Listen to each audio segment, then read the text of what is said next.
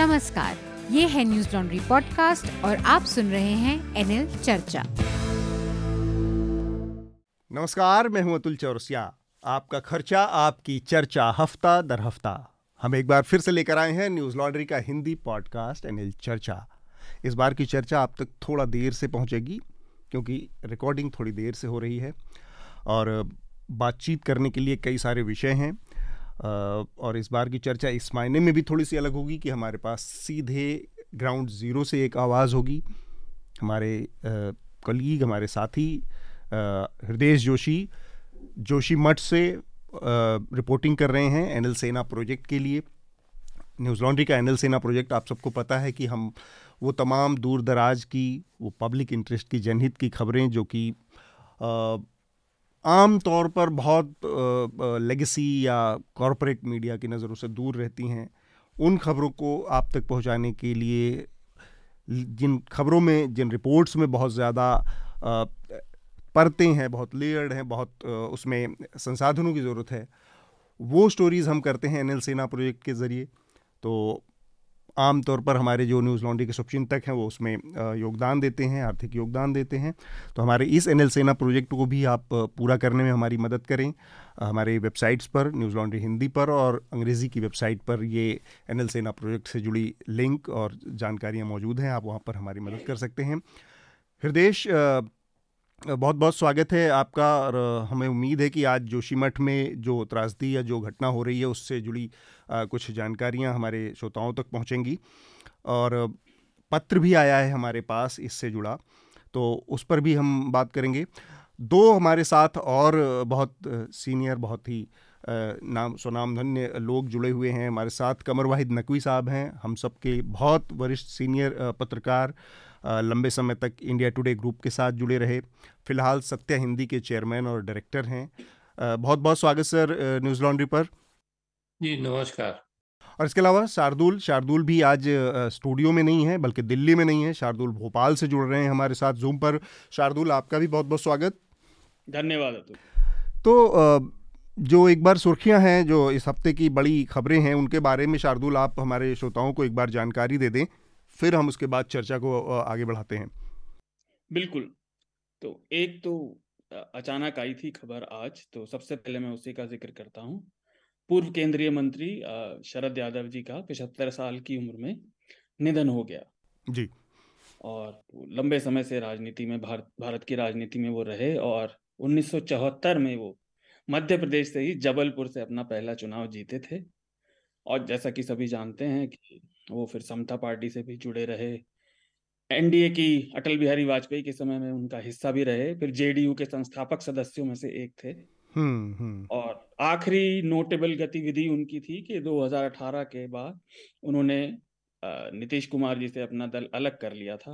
उन्होंने लोकतांत्रिक जनता दल बनाया था, पर उसका भी विलय उन्होंने फिर आरजेडी में कर दिया था जी। उनके परिवार को हमारी ओर से सहानुभूति। और अगली सुर्खी, आज हमारा चर्चा का एक विषय भी रहेगा। राष्ट्रीय स्वयंसेवक संघ के सरसंघ चालक मोहन राव भागवत ने काफी समय बाद एक लंबा इंटरव्यू दिया, हालांकि मैं उसे इंटरव्यू नहीं मानता, पर उस पर बाद में बात करेंगे। उसमें उन्होंने बहुत सारे विषयों पर चर्चा की, बहुत सारी बातें कही, कई चीजें, जैसे कि उन्होंने कहा कि देश में इस्लाम को कोई खतरा तो नहीं है, लेकिन ये बड़े हैं या हम राज करते थे, भाव छोड़ना पड़ेगा। उन्होंने अलग अलग विषयों पर भी बोला, जैसे कि आजकल होमोसेक्सुअलिटी और ट्रांसजेंडर का मुद्दा भी रहता है। तो आज हम जब विस्तार में बात करेंगे तो इन सभी विषयों को उठाएंगे। अगली सुर्खी जोशीमठ से है। जैसा कि हमने पिछले हफ्ते भी जिक्र किया था, जोशीमठ में भयंकर संकट आया हुआ है, शहर धंस रहा है। तो ताज़ा जानकारी ये है कि फिलहाल गिराने का काम होटलों को और मकानों को शुरू हो चुका है और इसको लेकर वहाँ की जनता में गुस्सा है। इस पर प्रदर्शन भी हुए थे और एकदम ताज़ा जानकारी हृदयेश हमें देंगे ही, लेकिन सुबह तक की जानकारी के हिसाब से करीब 86 घर असुरक्षित पाए गए थे और 700 से ऊपर घरों में दरारें आ चुकी हैं और प्रशासन उन्हें गिराने का काम कर रहा है। इस सिचुएशन डेवलप हो रही है, जैसे जैसे होगी आप तक जानकारी आएगी। ठीक बात। अगली सुर्खी पीएम मोदी से जुड़ी है। पीएम मोदी अभी voice of global south summit में उद्घाटन के लिए गए थे और वहां उन्होंने पहचान, सम्मान और सुधार का मंत्र दिया। बेसिकली उनका ये कहना था कि ग्लोबल साउथ जो है, विश्व का दक्षिणी हिस्सा जो पारंपरिक रूप से औपनिवेशिक कारणों से और ऐतिहासिक कारणों से उपेक्षित रहा, उसको भी जिम्मेदारियां मिलनी चाहिए। जिम्मेदारियों के सिद्धांतों के हिसाब से, अपने सिद्धांतों के हिसाब से चलना चाहिए और सॉवरेनिटी बनी रहनी चाहिए। फिल्म आई है RRR और प्रधानमंत्री जी ने जो नया अपना विजन दिया है वो 4 टाइम R है, RRR। अब्रिविएशन बनाने का तो उनको बड़ा चाव है। हाँ, ये तो हम सभी जानते हैं। एक सीरियस डेवलपमेंट और हुआ है एक खबर को लेकर जिस पर हमने पहले भी जिक्र किया था, जो कफ सीरप से गाम्बिया और उज्बेकिस्तान में मौतें हुई थी। जी।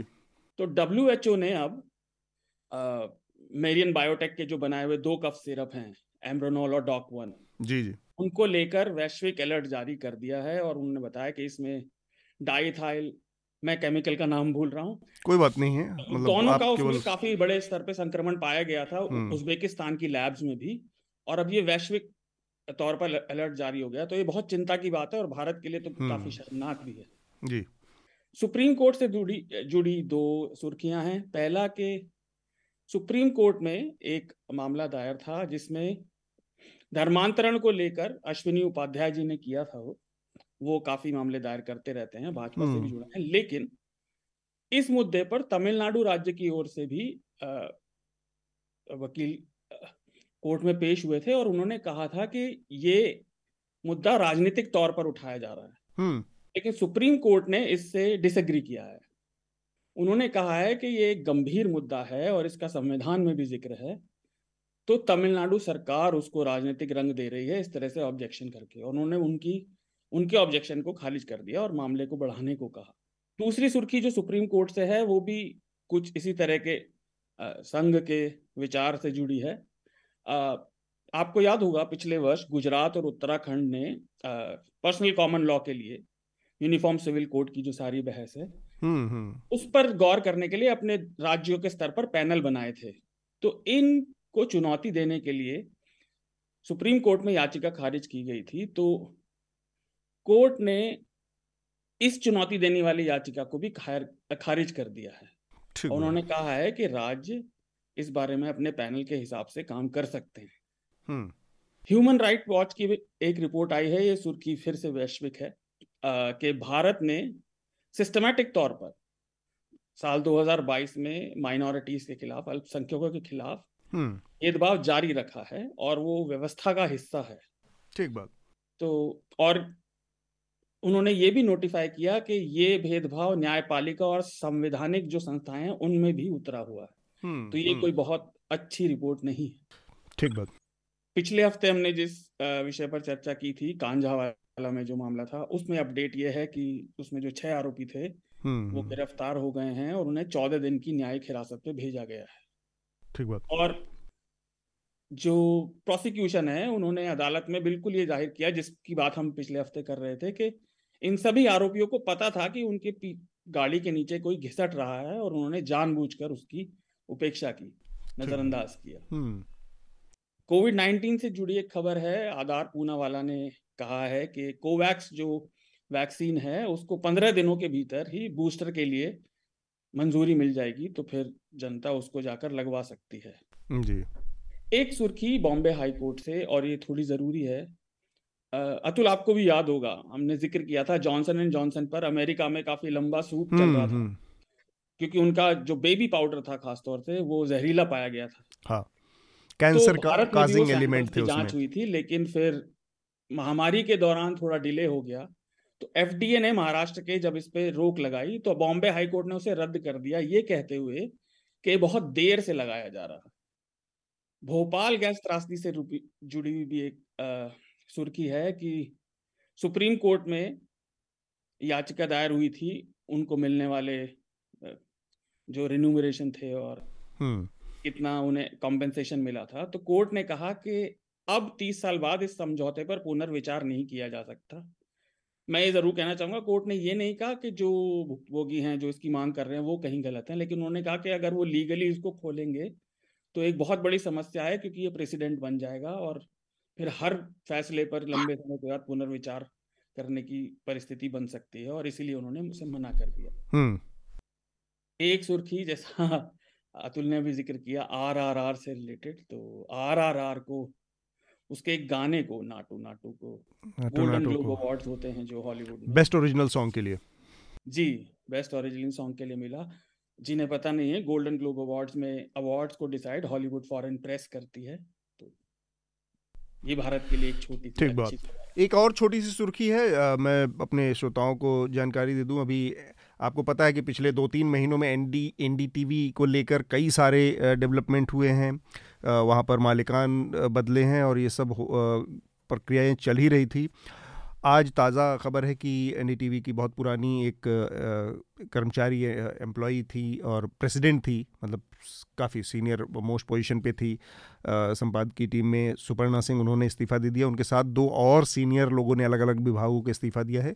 तो ये एक अपडेट है एनडीटीवी से जुड़ा, मीडिया के दुनिया से जुड़ा।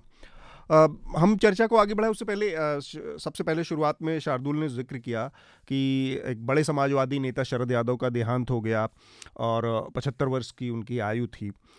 समाजवादी आंदोलन में जिन कुछ एक बड़े नेताओं का नाम आता है जो कि सोशल जस्टिस वाला जो सामाजिक न्याय का जो एक पूरा विचार था, शरद यादव उसमें कई सारे नेताओं का चेहरा अचानक से उभरता है। उसमें मुलायम सिंह यादव आएंगे, उसमें रामविलास पासवान का चेहरा सामने आता था, उसमें लालू यादव हैं, उसमें नीतीश कुमार हैं, उसमें मायावती और तमाम अम्बेडकराइट मूवमेंट्स के लोग भी हैं, और उसमें शरद यादव भी थे।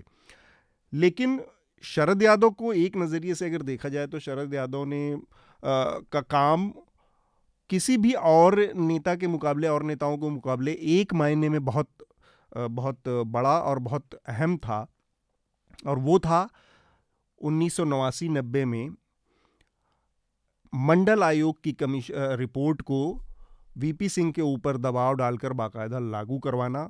और वो इतना बड़ा फैसला था जिसने उत्तर भारत के ये जो के 3-4 बड़े सूबे हैं जो हिंदी हार्टलैंड की पूरी राजनीति को पलट कर रख दिया, बदल कर रख दिया, और अगले 30 सालों तक उसको डिक्टेट करती रही, 25 सालों तक। और अभी भी उस राजनीति से पैदा हुए जो लोग थे वो उतने अहम और महत्वपूर्ण बने रहे। और कई बार ऐसा भी लगता है कि जो मंडल कमीशन की रिपोर्ट लागू होने के बाद जिस राजनीति ने करोड़ बदली और जो लोग पैदा हुए, उसमें जितना बड़ा कद मुलायम सिंह का और जितना बड़ा पॉलिटिकल कैपिटल मुलायम सिंह का उत्तर प्रदेश में दिखा या लालू यादव का दिखा, उतना बड़ा कैपिटल शरद यादव का कभी नहीं बन पाया। उनकी अपनी हैसियत एक सांसद और एक पार्टी के अध्यक्ष या इस तरह की बनकर रहेगी, वो कभी मुख्यमंत्री या इस तरह के दावे रेस में या उस दावे में शामिल नहीं हो पाए कहीं।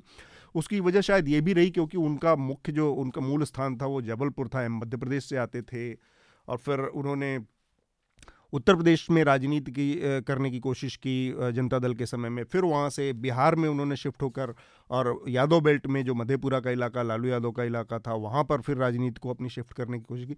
तो वो बहुत ज़्यादा उस तरह से उन्होंने सांगठनिक रूप से ऐसा कोई लाभ नहीं उनको मिला जितना कि हम मुलायम सिंह यादव के रूप में समाजवादी पार्टी को देखते हैं या लालू यादव या रामविलास पासवान को देखते हैं। उन सब की अपनी अपनी पार्टियाँ थी और उनके पीछे एक पूरा अपना कार्डर बना इस राजनीति के बदलने से। तो शरद यादव इस मामले में विलक्षण भी नेता थे कि वो इमरजेंसी के ठीक पहले की वो पीढ़ी के नेता थे जिन्होंने एक्चुअली में कांग्रेस की जो हेजिमनी थी उसके खिलाफ लड़ाई लड़ी, और आपातकाल के दौरान उससे पहले उनको जयप्रकाश नारायण ने बतौर प्रयोग एक चुनाव लड़ाया और उसमें जो जीत मिली उनको, भयानक बड़ी जीत मिली थी, उससे का उनकी राजनीति शुरू हुई। मैं चाहूँगा कि हमारे साथ नकवी दादा हैं, वो अपनी बात इस बारे में रखेंगे, उन्होंने कैसे शरद यादव की पूरी राजनीति को देखा है। और हृदयेश, आपने भी बहुत कवर किया है राजनीति में लगातार, और शरद यादव से जुड़े तमाम किस्से कहानियाँ आपके मुँह से भी हम लोग सुनते रहे कि फील्ड में रिपोर्टिंग के दौरान, पार्लियामेंट की रिपोर्टिंग के दौरान क्या क्या होता था। तो आपके भी अनुभव मैं सुनना चाहूँगा और अंत में शार्दुल अपनी बात रखेंगे उनकी राजनीति को लेकर। सबसे पहले मैं चाहूँगा कि नकवी साहब आप अपनी बात रखें। हाँ अतुल जी, आपने बहुत सही बात रखी थी शरद यादव के बारे में कि जो समाजवादी धड़ा था और समाजवादी धड़े के जितने दिग्गज थे, मेरे ख्याल से शरद यादव का कद किसी से कम नहीं था। और शरद यादव की जो राजनीतिक प्रतिबद्धता थी और जो उनके भीतर ऑर्गेनाइजेशनल कैपेसिटी थी, वो किसी भी मामले में मुलायम सिंह से कम नहीं थी, नीतीश कुमार से कम नहीं थी, लालू यादव से कम नहीं थी। जितने भी उनके समकक्ष थे जी, उनसे कम नहीं थी। लेकिन उनके जितने भी समकक्ष थे, बाकी लोगों ने अपना अपना एक बड़ा राजनीतिक साम्राज्य खड़ा कर लिया, चाहे पासवान जी हों, चाहे लालू हों, चाहे नीतीश हो, मुलायम सिंह यादव हों। शरद यादव हमेशा हाशिए पर रहे, तो वो हाशिए पर रहने वालों की राजनीति करते रह गए और हाशिए पर रह गए, मतलब कहने का मतलब जी जी ये तो लेकिन जो जैसा कहा कि आपने मंडल कमीशन की रिपोर्ट लागू करने में बड़ी भूमिका शरद यादव की रही, और उसने देश की केवल यही नहीं कि उसने जो है वो एक आरक्षण की एक व्यवस्था को लागू किया, उसने इस मंडल कमीशन की रिपोर्ट लागू होने उसने देश की पूरी राजनीति को एकदम नई दिशा में मोड़ा। और जहां पर एक पिछड़े वर्ग की राजनीति और दलित वर्ग की राजनीति जो है वो बिल्कुल नए सिरे से उभर कर सामने आई। उसके पहले तक ये था कि जो दलित थे या पिछड़े थे वो किन्हीं बड़ी पार्टियों में थे, खासतौर से जैसे कांग्रेस की बात है तो दलित ज्यादातर कांग्रेस के साथ रहे, और जो बाकी जो दलित पार्टियां उस समय थी उनको दलितों का समर्थन नहीं मिला। इसी तरह से पिछड़ों की भी अपनी कोई खास पहचान नहीं थी। लेकिन ये मंडल कमीशन के बाद जो ऐसे लोग ऐसी राजनीति उभरी जिसमें लालू यादव और मुलायम सिंह ये सारे लोग उभर करके सामने आए, और एक पूरी एक जिसको सोशल इंजीनियरिंग का मुहावरा हम लोग बोलते हैं जी जी। वो सोशल इंजीनियरिंग का मुहावरे का जन्म उससे हुआ। तो शरद यादव की इस मामले में बड़ी मतलब बड़ा योगदान है, और खासतौर से उनका ये कि उनके मित्रों की बड़ी भारी संख्या थी, वो दक्षिण में हो चाहे यहाँ हो। तो जिस तरह से राजनीतिक गठजोड़ वगैरह या इस तरह की बातें जो राजनीतिक दलों में चुनावी गठबंधन और कैसे जो है वो विपक्ष की एकता, जब बीजेपी बाद में बढ़ने लगी, शुरू में तो शरद यादव उनके जॉर्ज फर्नांडिस के साथ चले गए, एनडीए में मंत्री भी रहे, लेकिन उसके बाद के उसमें जब एक गैर बीजेपी विपक्ष के उभार का सिलसिला शुरू हुआ तो शरद यादव से बड़ी महत्वपूर्ण भूमिका निभाई जी। तो इस मामले में हम उनको याद करेंगे। पिछला 5 साल उनका एक तरह से राजनीति के बियाबान में ही बीता है, क्योंकि वो बहुत ज़्यादा कोई महत्वपूर्ण पद पे रहे ना, उनकी कोई बात बहुत सामने आई। लेकिन ये बात ज़रूर है कि वो इस पूरे दौर में, जब हम देख रहे हैं कि एक बहुसंख्यकवाद और भारतीय जनता पार्टी आरएसएस के हिंदुत्व का बहुत उभार है और उसका राजनीति पर बड़ा असर है, तब शरद यादव ने जो गैर भाजपा गैर दक्षिणपंथी एक राजनीतिक एक फ्रंट खड़ा करने के मोर्चे पर काफ़ी कोशिशें की। हालांकि वो उस तरह से कभी आकार नहीं ले पाई या उस तरह का कभी अभी कोई उसको सफलता मिलती नहीं दिख रही है, पर वो इस मोर्चे पर एक काम कर रहे थे। और शायद वो उस कद के नेता भी थे अनुभव के लिहाज से और बाकी लिहाज से, कि वो शायद बहुत सारे दलों के बीच के अपने अंतर विरोधों को किनारे रखवा कर एक मंच पर ला सकते थे। तो वो भी एक नुकसान इस दौर की विपक्ष की जो सियासत है उसको हुआ है। हृदयेश, आप कैसे याद करेंगे? ये देखिए, जैसे आपने कहा राजनीति कवर करते हुए मैंने शरद यादव को जितना जाना है, क्योंकि मैं 1-2 किस्से छोटे छोटे बता देता हूँ जिससे पता चलता है कि उनका जो आपने कहा जो नकवी जी कह रहे थे, उनका मेन यही था कि वो इस तरह की राजनीति में, जब एक समय एक दलीय राजनीति का दौर खत्म हो गया, जब तक 2014 में नरेंद्र मोदी नहीं जीते तब तक एक बहुत बड़ा लंबा वक्त रहा राजीव गांधी की सरकार के बाद से, जब किसी की पूरा बहुमत नहीं आया, गठबंधन तो वाला दौर, उनको बॉन्ड बनाने के लिए, चाहे वो राइट विंग पार्टी बीजेपी के साथ जोड़ने की बात हो, समता पार्टी को और फिर नीतीश कुमार वगैरह को, जनता दल को, या उनका रहा हो कि जब न्यूक्लियर डील हो रही थी तो उस वक्त का किस्सा मुझे याद आता है।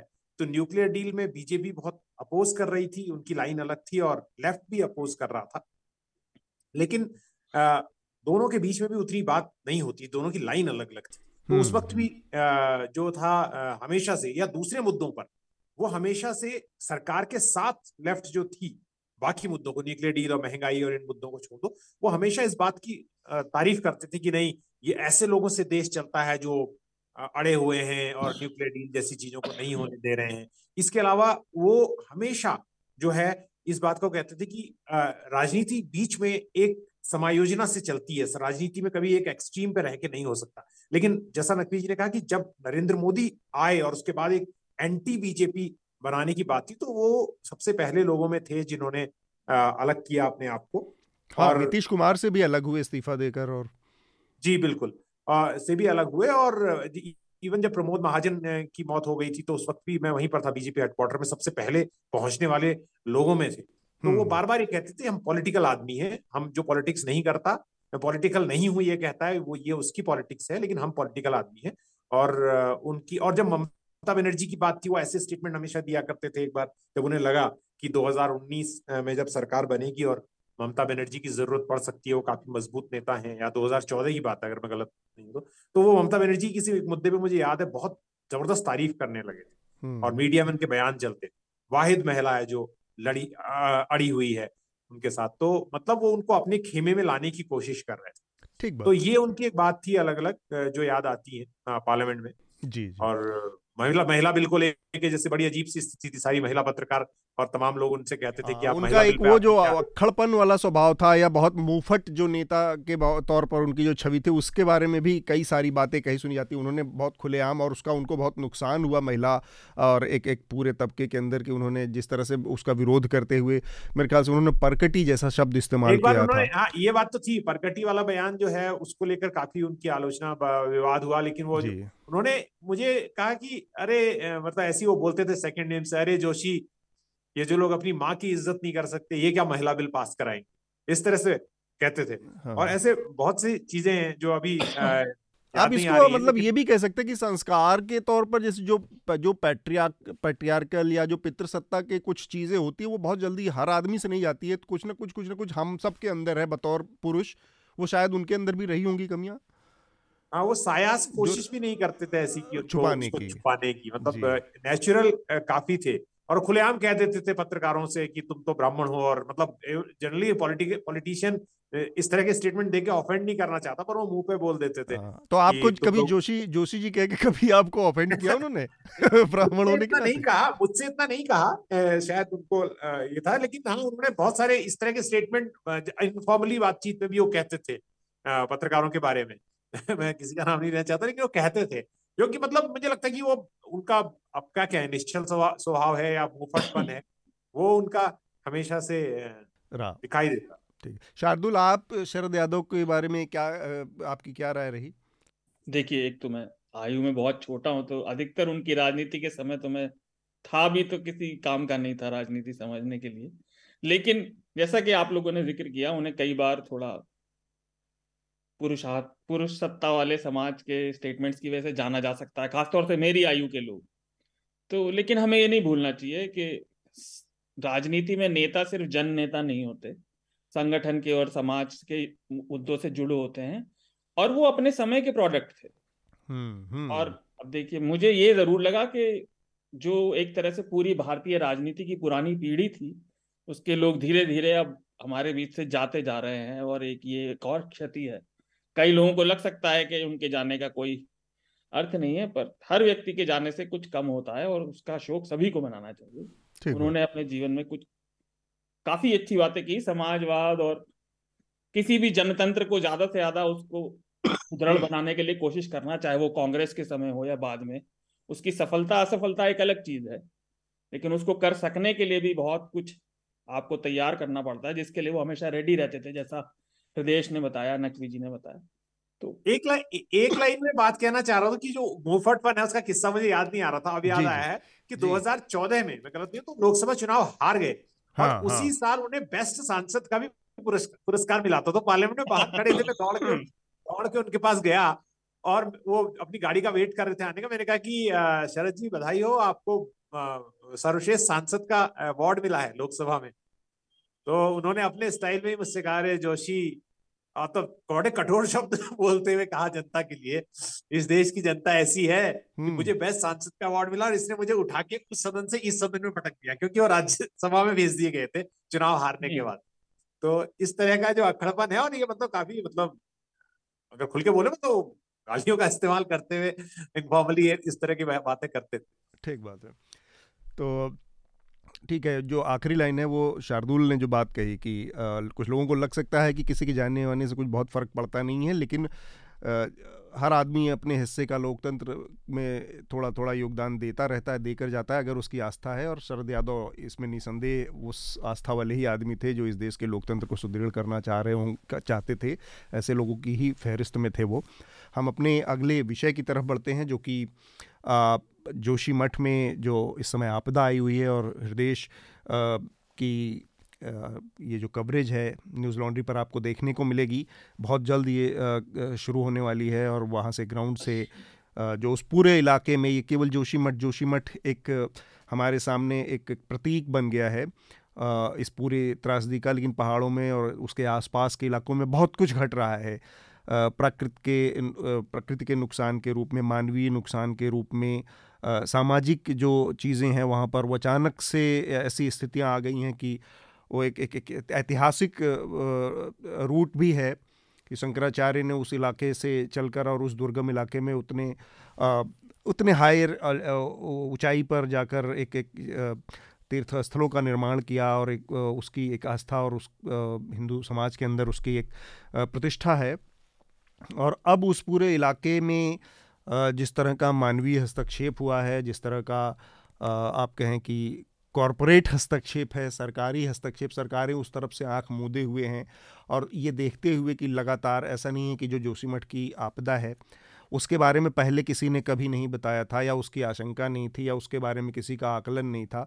सारी कुछ चीज़ें सरकारी दस्तावेज़ों में, किताबों में, अखबारों में, मीडिया में, जहाँ जहाँ दर्ज हो सकती थी इससे जुड़ी चेतावनियाँ और घटनाएं वो सब दर्ज हैं। इसके बावजूद जोशीमठ हमारे सामने घट रहा है, हर दिन हर पल थोड़ा थोड़ा धंस रहा है। तो उस जोशीमठ से, उसके आसपास के इलाके से हृदयेश बहुत कुछ देख रहे हैं। हृदयेश, मानवीय नज़रिए से देखा जाए इसको तो अभी आप वहाँ पर क्या देख पा रहे हैं, और पलायन के नज़रिए से देखा जाए या सरकारी जो कहें कि सरकार की जो उसके प्रति एक तरह की बेदिली है, उसको आप किस तरह से वहाँ पर देख पा रहे हैं? तो देखिए अतुल, यहाँ पर स्पष्ट रूप से ये कहा जा सकता है कि जो यहाँ पर पूरा मेरे सामने इस वक्त पूरा वो हिस्सा दिखाई दे रहा है जो इस वक्त संकटग्रस्त है। मैं जोशीमठ में मौजूद हूँ और ये एक बहुत महत्वपूर्ण बात है कि जो आपने कही कि ये धीरे धीरे जोशीमठ जो है धंस रहा था, ये कोई नई बात नहीं थी। जोशीमठ का धंसना पिछले कई सालों से एक ऐसी प्रक्रिया थी। जोशीमठ का मतलब उसके जोशीमठ के कुछ हिस्सों का धंसना जो सबको पता था।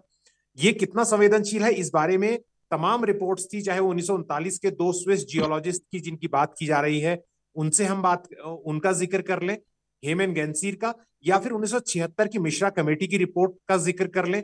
तो इस सबको के बारे में सबको पता था। उसके बाद भी लगातार रिपोर्ट्स आई। 1980 के दशक में जब यहाँ पहला हाइड्रो प्रोजेक्ट आया तो वो रिपोर्ट्स क्या कह रही थी? वो रिपोर्ट सिंपली ये कह रही थी कि ये पैराग्लेशियल जोन में बसा हुआ कस्बा है जहां से आप कोई बड़े पत्थर नहीं हटाएंगे, जहां पर आप नदी के जड़ को जो है मतलब पहाड़ के जड़ को, नदी के कोने को नहीं खोदेंगे, और यहाँ पर आप कोई निर्माण सामग्री के लिए इकट्ठा करने के लिए यहाँ से चीजों को निकालने नहीं देंगे। यानी वो कहते थे इस चीज को जैसे है वैसे रहने दिया जाए और मिनिमम इसमें जो निर्माण कार्य और तोड़फोड़ की जाए।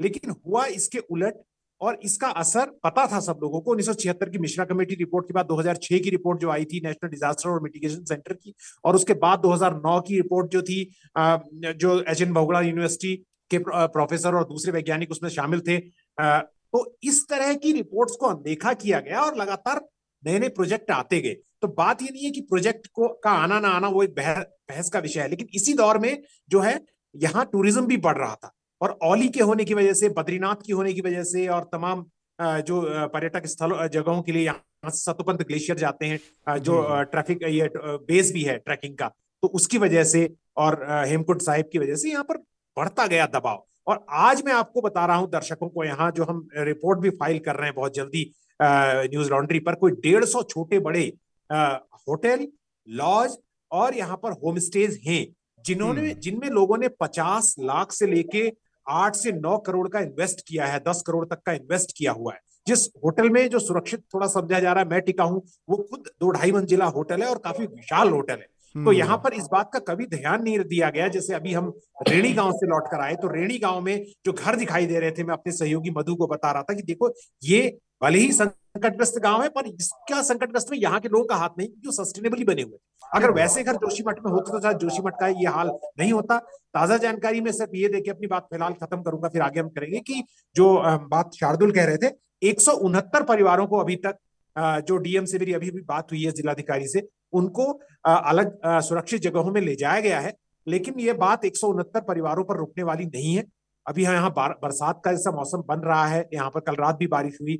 अगर यहाँ पर तेज बारिश होती है, बर्फ गिरती है, तो हम सब ये उम्मीद कर रहे हैं कि वो ना हो, लेकिन इस खतरे को कोई नहीं टाल सकता कि भूधसाव और हो सकता है, बहुत सारे घर जो हैं और उनमें दरारें आ सकती हैं और वो संकटग्रस्त हो सकती है। हृदयेश, मुझे एक चीज़ और समझना था आपसे, अगर आप हमारे जो न्यूज़ लॉन्ड्री के दर्शक हैं और श्रोता हैं उनको थोड़ा सा ये आइडिया दे पाएँ कि जिस जगह पर आप हैं उस जगह पर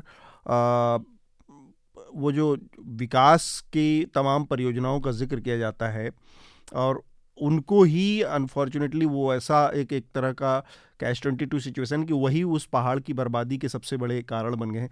तो कितने इस तरह के अलग प्रोजेक्ट सरकारी, गैर सरकारी, प्राइवेट सेक्टर्स के, इस तरह की कितने चीज़ें चल रही हैं उस पूरे इलाके में? देखिए, इसमें सबसे पहले तो जो मैंने बताया कि यहाँ पर ये जो रोजगार के लिए ज़रूरी भी कह सकते हैं लेकिन बहुत बेतरतीब निर्माण अनसस्टेनेबली हुआ है, वो हुआ है यहाँ पर होटल्स बने हैं, लॉज बने हैं, होम स्टे बने हैं। इनमें से ज़्यादातर, सभी नहीं, ज़्यादातर जो हैं कोई 150 के आसपास ही हैं। इसमें भारी भरकम निवेश हुआ है और बहुत बड़ी संख्या में यहाँ जो टूरिस्ट आते हैं वो भी कोई नियमों का पालन, इको सेंसिटिव जोन की तरह से ट्रीट किया जाना चाहिए। ये टेक्निकली उत्तरकाशी की तरह इको सेंसिटिव जोन घोषित नहीं है जिसकी अब मांग हो रही है। तो एक तो ये है यहाँ पर। दूसरा, यहाँ पर जो पहला प्रोजेक्ट 1980 के दौर में बड़ा आया था, वो एक प्राइवेट कंपनी जेपी का प्रोजेक्ट है जो 400 मेगावाट का है और जिसमें 1680 करोड़ से ज्यादा का इन्वेस्टमेंट हुआ था। उस वो प्रोजेक्ट है। और 400 मेगावाट, जो लोग ऊर्जा के बारे में नहीं जानते उन्हें बताऊं, बहुत बड़ा प्रोजेक्ट माना जाता है। 25 मेगावाट से बड़ा कोई भी प्रोजेक्ट जो है वो एनवायरमेंट के लिए बहुत खतरनाक माना जाता है ऐसे इलाकों में, पर ये 400 करोड़ का प्रोजेक्ट है, यानी 16 गुना बड़ा प्रोजेक्ट। 400 मेगावाट का एक दूसरा प्रोजेक्ट जो है, हाँ, इसके अलावा एक जो दूसरा प्रोजेक्ट है जो 2006 में आया था, बहुत विरोध जिसका अभी भी हो रहा है, वो एनटीपीसी का प्रोजेक्ट है। वो उससे भी 120 मेगावाट ज्यादा, यानी 520 मेगावाट का प्रोजेक्ट है। वो जहां पर तपोवन विष्णुगाड़ कहते हैं, वो जहां पर खत्म होता है, ये बड़ी त्रासदी है। तो वो जहां पर खत्म होता है विष्णुगाड़ पे, वो प्रोजेक्ट जहां उनका पावर हाउस है, वहीं से दूसरा प्रोजेक्ट बैक टू बैक शुरू हो जाता है। वो भी निर्माणाधीन है, उसे विष्णुगाड़ पीपल कोटी प्रोजेक्ट कहते हैं। तो ये तीसरा प्रोजेक्ट है। इन दोनों प्रोजेक्ट में जो कॉस्ट शुरुआती थी वो बढ़ के बहुत ज्यादा हो गई है। एक प्रोजेक्ट जो है वो 2900 करोड़ का था, वो बढ़ के 5000-7000 करोड़ तक पहुंच गया है ऑफिशियली। और दूसरा प्रोजेक्ट जो पीपल कोटी वाला था वो भी इसी तरह काफी बड़ा है। इसके अलावा यहाँ पर चारधाम यात्रा मार्ग का हिस्सा जो है, जो 12,000 करोड़ का प्रोजेक्ट है, 900 किलोमीटर का, वो चारधाम यात्रा मार्ग का भी हिस्सा यहाँ पर कोई 50 किलोमीटर के आसपास का है। उसके लिए एक बाईपास बनाया जा रहा है, वो भी काफी तोड़फोड़ वाला प्रोजेक्ट है।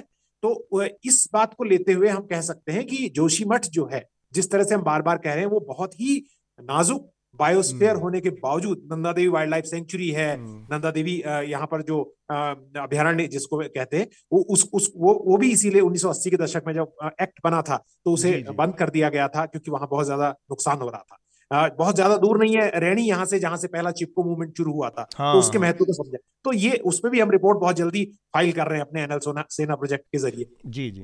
तो अब आसपास के लोग कहने लगे हैं ना, अभी रैणी गांव में से जब हम लौट के आए हैं तो वो लोग कहने लगे कि भैया हमें फिर से सत्याग्रह करना पड़ेगा क्योंकि 2021 की आपदा में 200 लोग मरे थे, वो हमारे गांव के ठीक नीचे हुई थी रैणी के। तो तब से हम कांप रहे हैं लगातार। और मैं यही, हृदय में यही बात, मेरा अगला छोटा सा सवाल था कि ये वो इलाका है जो पीपल कोटी, जिस विष्णुघाट प्रोजेक्ट की आप बात कर रहे हैं, यहाँ पर 2021 में एक एवलांश, एक वहाँ पर आपदा आई थी जिसमें करीब कितना 18-20 लोगों की मौत हुई थी, तपोवन प्रोजेक्ट के पास। वहाँ पे ये ज़्यादा नहीं, साल भर, 2 साल पहले की बात है, ये वही प्रोजेक्ट है। 2 साल, बिल्कुल 2 साल हुए। जी जी, ठीक बात। नकवी साहब हमारे साथ है। ये जो बात चल रही है, जैसा हृदयेश जानकारी हमें दे रहे हैं, उसके हिसाब से हम अगर देखें तो एक बड़ा सतत संघर्ष है विकास का के नाम पर और फिर सरकार की जो नीतियां हैं और सरकार का जो रवैया है उस पर इन दोनों का कोई सस्टेनेबल वो जरिया खोजने की बात हमेशा कही जाती है, लेकिन वो सस्टेनेबल जरिया कोई तरीका सामने नहीं आता है नकवी साहब। एक बड़ा हृदयेश ने जो जिक्र किया उस पर भी मैं बात इसी में जोड़कर और तब आपकी राय लूँगा कि चार धाम यात्रा की जो सड़क बन रही है, जो 4 लेन हाईवे बन रहा है, वो इतना बड़ा प्रोजेक्ट है और पूरे पहाड़ में मतलब वो एक तो उसका सस्टेनेबिलिटी इतनी कम है कि उस पूरे इलाके में हर दिन भूस्खलन होता है। तो वो किसी न किसी हिस्से में सपोज़ आप अगर चारधाम यात्रा की सड़क पर हैं और 50 किलोमीटर की आपको यात्रा करनी है उस पर, तो 50 किलोमीटर की यात्रा में शर्तियाँ आपको 2 से 3 ऊपर से लैंडस्लाइड दिखेंगी, पहाड़ के बड़े पत्थर गिरे हुए मिलेंगे और रास्ता रुका हुआ रहेगा या उसको क्रेन से साफ़ किया जा रहा होगा। ये हर दिन की वहाँ कहानी। इसके बावजूद सरकारें आमादा हैं कि हमको वो विकास ही बेचना है और उसको हर हालत में, जबकि ये सबको पता है कि वो जिस इलाके में वो 4-4 लेन बनाने की बात की जा रही है वो वहाँ पर उपयोगी नहीं है या वहाँ पर बहुत दिनों तक वैसा चल नहीं सकता। फिर भी सरकारों की ये मंशा एक रही है। नकवी साहब, आप इसको कैसे देखते हैं और ये जो चल रहा है इस मानवीय त्रासदी पर आपकी क्या राय है? अतुल जी, अभी इसरो की एक ताज़ा रिपोर्ट आई है और वो रिपोर्ट उन्होंने रिमोट सेंसिंग सेटेलाइट के जरिए दी है और जिसमें उन्होंने बहुत ही चिंताजनक बात बताई है। और बात ये बताई है कि अप्रैल से नवंबर 2022 के बीच में जोशीमठ करीब 8.9 सेंटीमीटर धंसा, समझ रहे हैं जी। और उसके बाद दिसंबर से जनवरी के 12 दिनों में वो 5.4 सेंटीमीटर और धंसा। इतनी तेजी से धंसाव हो रहा है जी। इस रिमोट सेंसिंग सैटेलाइट की रिपोर्ट आशंका है कि पूरा जोशीमठ शायद बचाया नहीं जा सके। और यहाँ पर जो आर्मी का हेलीपैड है और जो नृसिंह मंदिर है वो सब शायद जो है वो उसको खतरा है और काफी गंभीर खतरा है। सवाल ये है कि अगर हम देखें जोशीमठ के मामले में तो पिछले काफी समय से जोशीमठ के लोग ये आवाज उठा रहे थे और ये रिपोर्ट जो अप्रैल से चल रही है तब से इस पे चिंता हो रही थी, लेकिन जो सरकार है उसका रवैया एकदम ढीला ढाला रहा, उसने कोई ध्यान नहीं दिया। यानी अभी इस त्रासदी के बिल्कुल ठीक पहले तक मुख्यमंत्री महोदय वहां जाने को तैयार नहीं थे और लोग शिकायत कर रहे थे कि इतनी घरों में दरारें आ गई, मुख्यमंत्री अभी तक झांकने तक नहीं आए कि क्या हुआ। तो ये कहानी ये है कि एक पूरी की पूरी जो सरकारी संवेदनहीनता है वो संवेदनहीनता का मतलब विराट नमूना है। क्योंकि अभी हृदयेश ही बता रहे थे कि अगर 1976 से वहां जोशीमठ को लेकर के अध्ययन होते रहे हैं और सभी में जो इस खतरे के बारे में आगाह किया जाता रहा है, लेकिन इसके बावजूद वहां पर और ये कहा गया कि जो इसकी जो पहाड़ है जोशीमठ जहां टिका हुआ है उसकी जो ढलान है उस पर मतलब उसको स्ट्रेंथन किया जाना चाहिए, उसको मजबूत किया जाना चाहिए ताकि जो है वहां पे उसका क्षरण नहीं हो।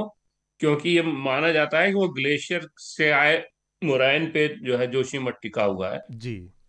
तो ऐसे में आप अंधाधुन वहां पे कंस्ट्रक्शन कर रहे हैं वो पहाड़ की उन्हीं ढलानों पर जिनको मजबूत करने की सिफारिशें बार बार की कही गई। वहां बड़ी बड़ी इमारतें, कंक्रीट की इमारतें बनाई जा रही हैं, खनन हो रहा है, सब कुछ हो रहा है।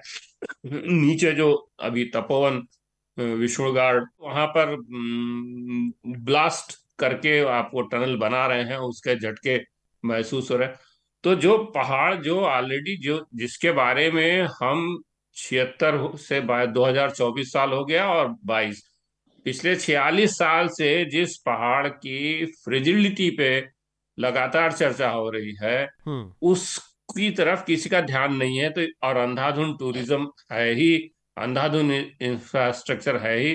तो अब क्या है कि राजनीति में प्रॉब्लम ये है हो गई। अब दो इसमें है कि एक तो इंफ्रास्ट्रक्चर में पैसा बहुत है तो आपको कमाई का बड़ा अच्छा स्रोत है, और दूसरा यह है कि इंफ्रास्ट्रक्चर के नाम पे विकास। हाँ जी, विकास है तो आप विकास का भी ढिंढोरा पीटिए और सब कुछ कीजिए, लेकिन अंत में क्या है उसका रिजल्ट वो आपको तत्काल तो पता नहीं चलता, काफी दिन के बाद पता चलता जो जोशीमठ में आज हो रहा है।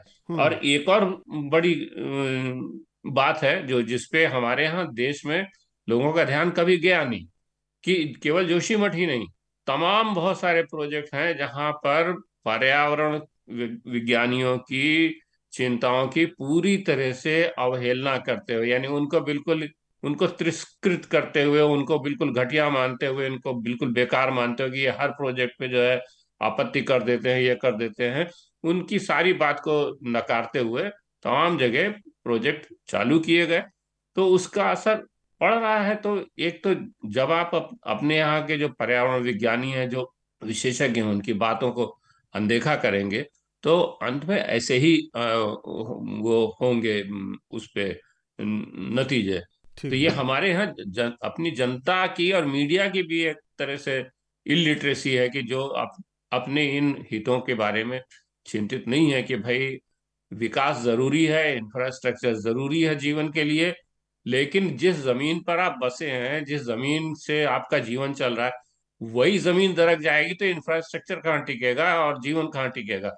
ये सबसे बड़ी बात है जिसको समझना चाहिए। आज समझ लें तो आज से समझ ले तो भी जो है आगे भविष्य में बहुत सारी गलतियां ना हो, यही मैं कहना चाहूंगा। शार्दुल, आपका भी बहुत झुकाव रहा है, बहुत करीबी समर्पण रहता है हमेशा पर्यावरण से जुड़े मामलों पर, और इस समय एक ऐसा चर्चा के मेरे ख्याल से जो भी श्रोता है उनको पता है कि हृदयेश और शार्दुल अक्सर पर्यावरण के मामलों में जुगलबंदी करते हैं और ऐसी ऐसी नई जानकारियाँ लेकर आते हैं। जब ये देख रहे हैं जोशीमठ की त्रासदी, तब आपकी अपनी क्या राय बनती है सरकारों के बारे में? और फिर इसके बाद में हृदयेश एक और चीज़ जानना चाहूँगा कि वहाँ पर जो लोग हैं उनका नज़रिया क्या है, क्या वो गुस्से में हैं, क्या वो हताश हैं, क्या उन्होंने हम समर्पण कर दिया है, वो किसी तरह से अपनी, क्योंकि ये एक दिन की बसावट नहीं है, जो लोगों के घर परिवार सैकड़ों सैकड़ों सालों में से जहाँ बसे रहते हैं वहाँ से उजड़ जाना एकदम से, और ऐसा खतरा आ जाना या किसी ऐसे साए में रह पाना भी अपने आप में एक तरह की का एक ट्रॉमा होता है, एक बहुत बड़ा मानसिक आघात होता है। तो उस पर भी लोगों के नज़रिए से आपकी राय जानना चाहूँगा, लेकिन सबसे पहले शार्दुल, आपने इस पूरी त्रासदी को कैसे देख पाए? देखिए, हृदयेश को इस विषय के हर मुद्दे पर कहीं ज़्यादा जानकारी है, मैं तो केवल चीज़ें पढ़ लेता हूँ और उन्हें रट्टू तोते की तरह बोल देता हूं बस। लेकिन मैं इस समय उत्तराखंड में नहीं हूं, मैं वहां काफी लंबे समय तक रहा, तो वहां से आत्मीय संबंध भी है, लेकिन दूर रहते हुए भी मुझे एक बात जरूर खटकी। आप जो प्रचारक थे? जी, प्रचारक थे वहां पर? नहीं नहीं, मैं विस्तारक था थोड़े। अच्छा, विस्तारक।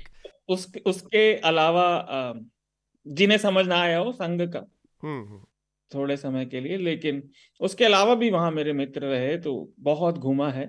लेकिन मैं दूसरे एस्पेक्ट की तरफ आना चाह रहा था।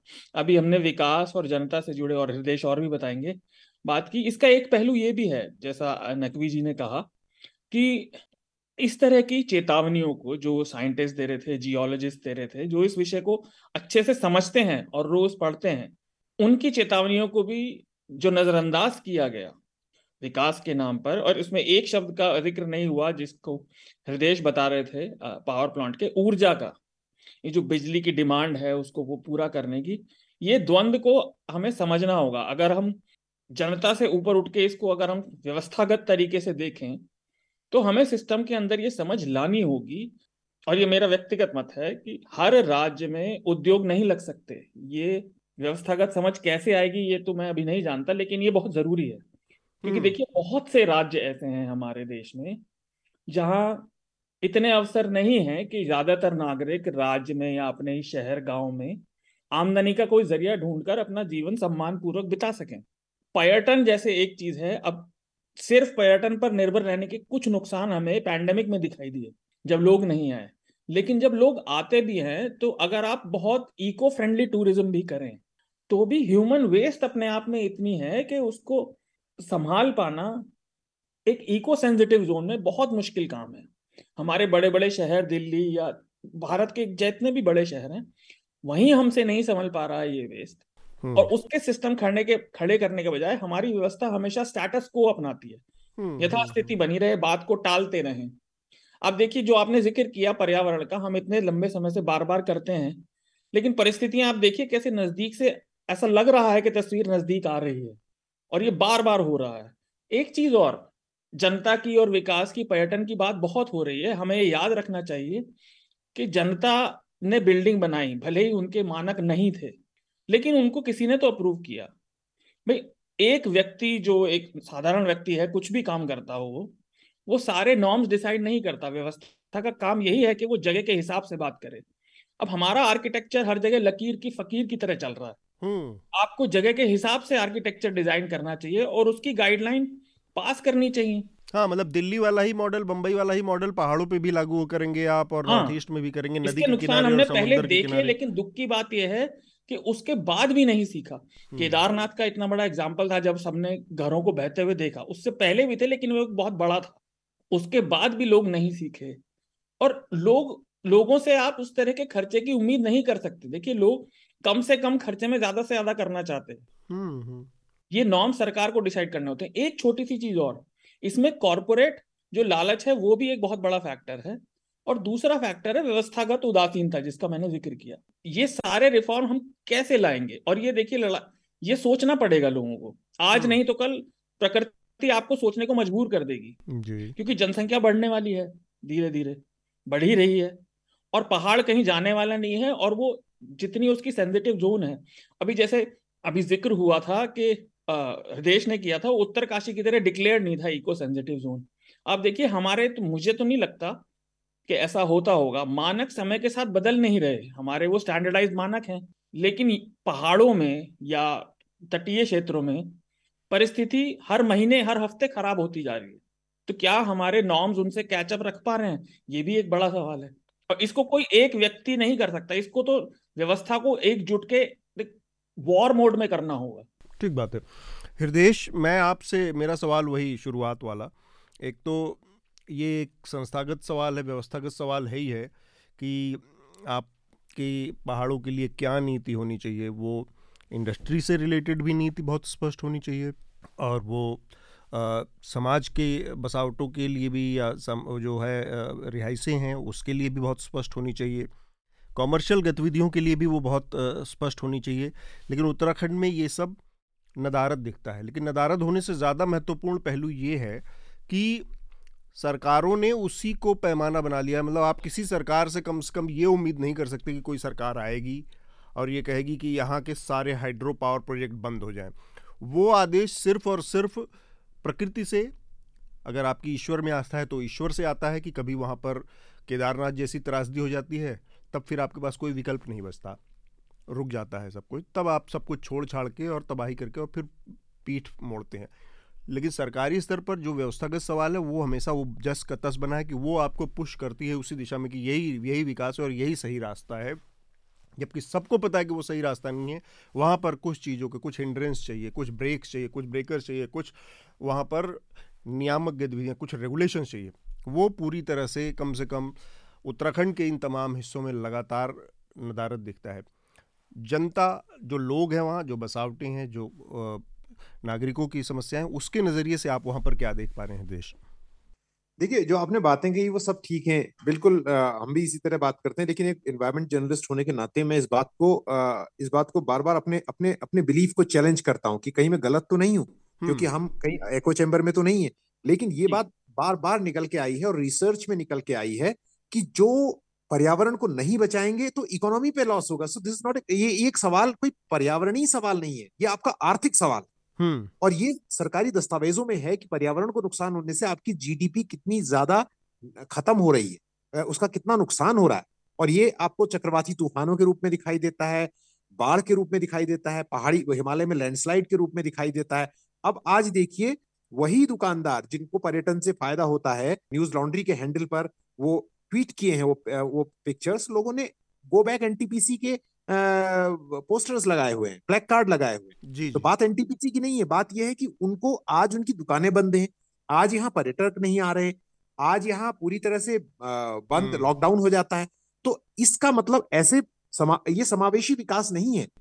और ये सरकारी रिपोर्ट्स कहती है कि अगर भारत को जलवायु परिवर्तन और पर्यावरण जैसे प्रभावों को न झेलना पड़ा होता तो पिछले 50 साल में, तो वो ये, और ये बहुत एक्सटेंसिव डेटा ड्रिवन रिपोर्ट है, तो भारत की जीडीपी आज जितनी है उससे 30% ज्यादा होती है। कई बार मैं न्यूज लॉन्ड्री कार्यक्रम में कह चुका हूं, और ऐसी एक रिपोर्ट नहीं है, कई रिपोर्ट है। आप देखिए आर्सेनिक पर हमने डॉक्यूमेंट्री की न्यूज लॉन्ड्री में, उसकी वजह से क्या हो रहा है। तो यहाँ पर लोगों में गुस्सा है, वो प्रोजेक्ट्स का विरोध कर रहे हैं, लेकिन समस्या ये है कि प्रोजेक्ट दो वजहों पर जब उनको कोई तर्क नहीं मिलता, वो दो वजहें करते हैं। एक तो वजह करते हैं वो धार्मिक, और दूसरी वजह करते हैं वो सेना की। तो मैं इन दोनों का भी मैंने काफी रिसर्च करके और लोगों से बात करके, जो स्टेक होल्डर है उनसे बात करके कहा, तो धार्मिक में तो सीधी सीधी बात है कि जब जाड़ों का वक्त है तो खुद बद्रीनाथ केदारनाथ के कपाट बंद हो जाते हैं। हमारे धर्म में कहा गया है कि गंगा जी खरसाली, यमुना जी खरसाली में और गंगा जी जो है वो हरसिल में आ जाती है। भगवान जोशीमठ में आ गए हैं बद्रीनाथ जी, और उखी मठ में केदारनाथ आ जाते हैं। तो ऐसा नहीं है, भगवान भी और प्रकृति भी आपको कह रही है कि इको सस्टेनेबल ही रहो। और दूसरा ये बिल्कुल सच है कि 1960 में जब यहाँ सेना 62 के दौर की लड़ाई के बाद यहाँ सेना ने अपना स्टॉर्जन बढ़ाया, तो उसे निर्माण कार्य करना पड़ा जो जरूरी निर्माण कार्य, तो उसके लिए तो किसी ने विरोध नहीं किया।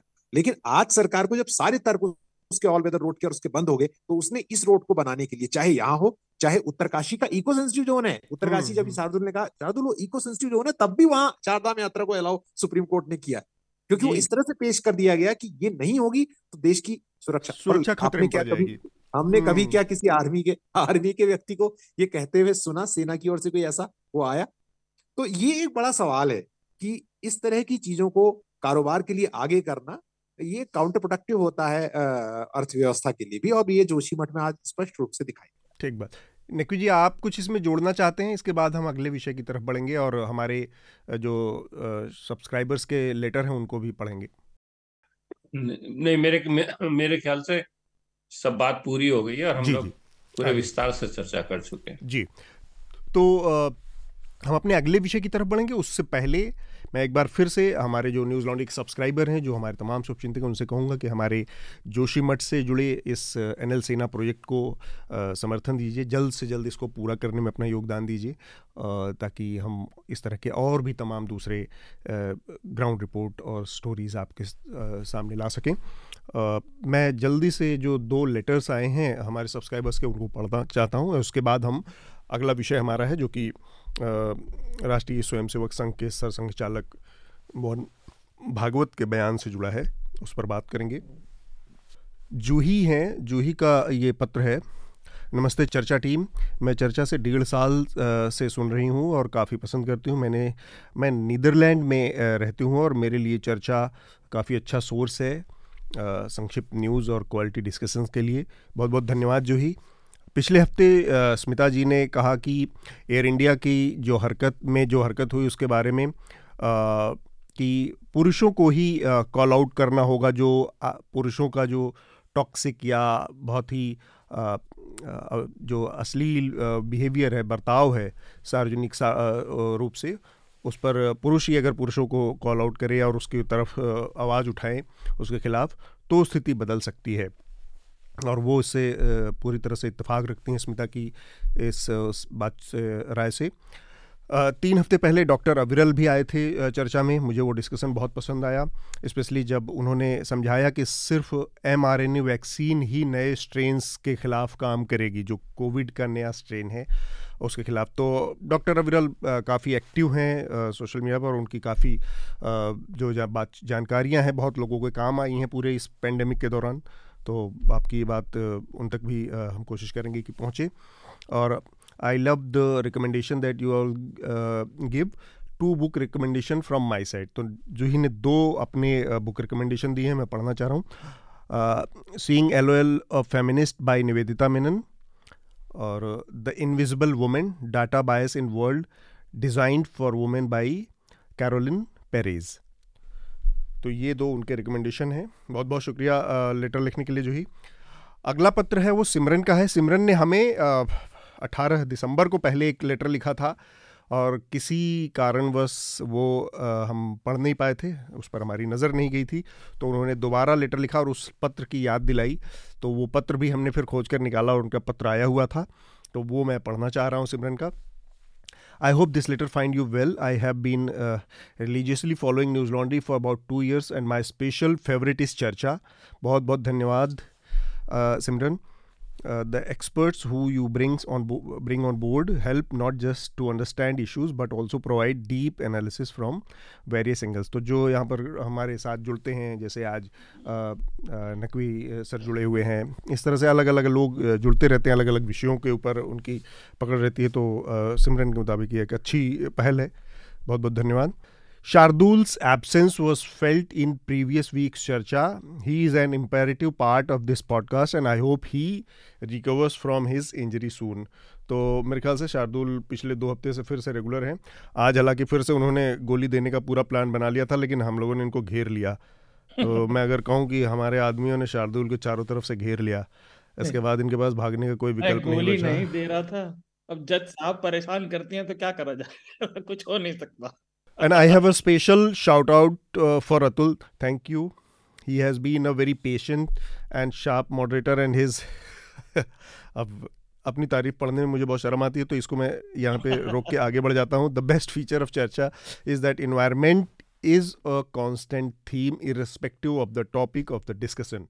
यही बात मैं कह रहा था कि लोगों के वो उसमें भी आए हैं, और अक्सर हृदयेश की वजह से, शार्दुल की वजह से जो पर्यावरण का मसला है वो हमारी हर चर्चा में किसी न किसी बहाने जगह पाता है, और वो हम सब के लिए, ये हमारे लिए वैसे ही एक कांस्टेंट थीम है जैसे ह्यूमन राइट्स, जो मानवाधिकार के मुद्दे हैं, वो हमारी चर्चा का एक अहम हिस्सा बनी रहती है. इस बात को मैं तब ऑथेंटिक मानूंगा जब इसका असर एनएल सेना प्रोजेक्ट में दिए जा रही मदद पर दिखाई देगा. बिल्कुल पढ़ना चाहिए ईच मेंबर. लेकिन अतुल ये बेईमानी है. हाँ. आपको अपना पढ़ना नहीं पसंद तो मैं पढ़ देता हूँ, आप सबकी नहीं, बस मैं पढ़ ही दिया जितना लबलुआब उतना ही था, उससे ज्यादा की बात नहीं. अच्छा कैसे पर्यावरण की बात है और हमारा नाम हटा के इनका खुद इन्होंने अपना जोड़ा है, ये भी हो सकता है. ठीक है. नहीं मैं जरूर पढ़ूंगा. 2 ही लाइन है तो 2 ही लाइन से ही हर शब्द का मीनिंग है.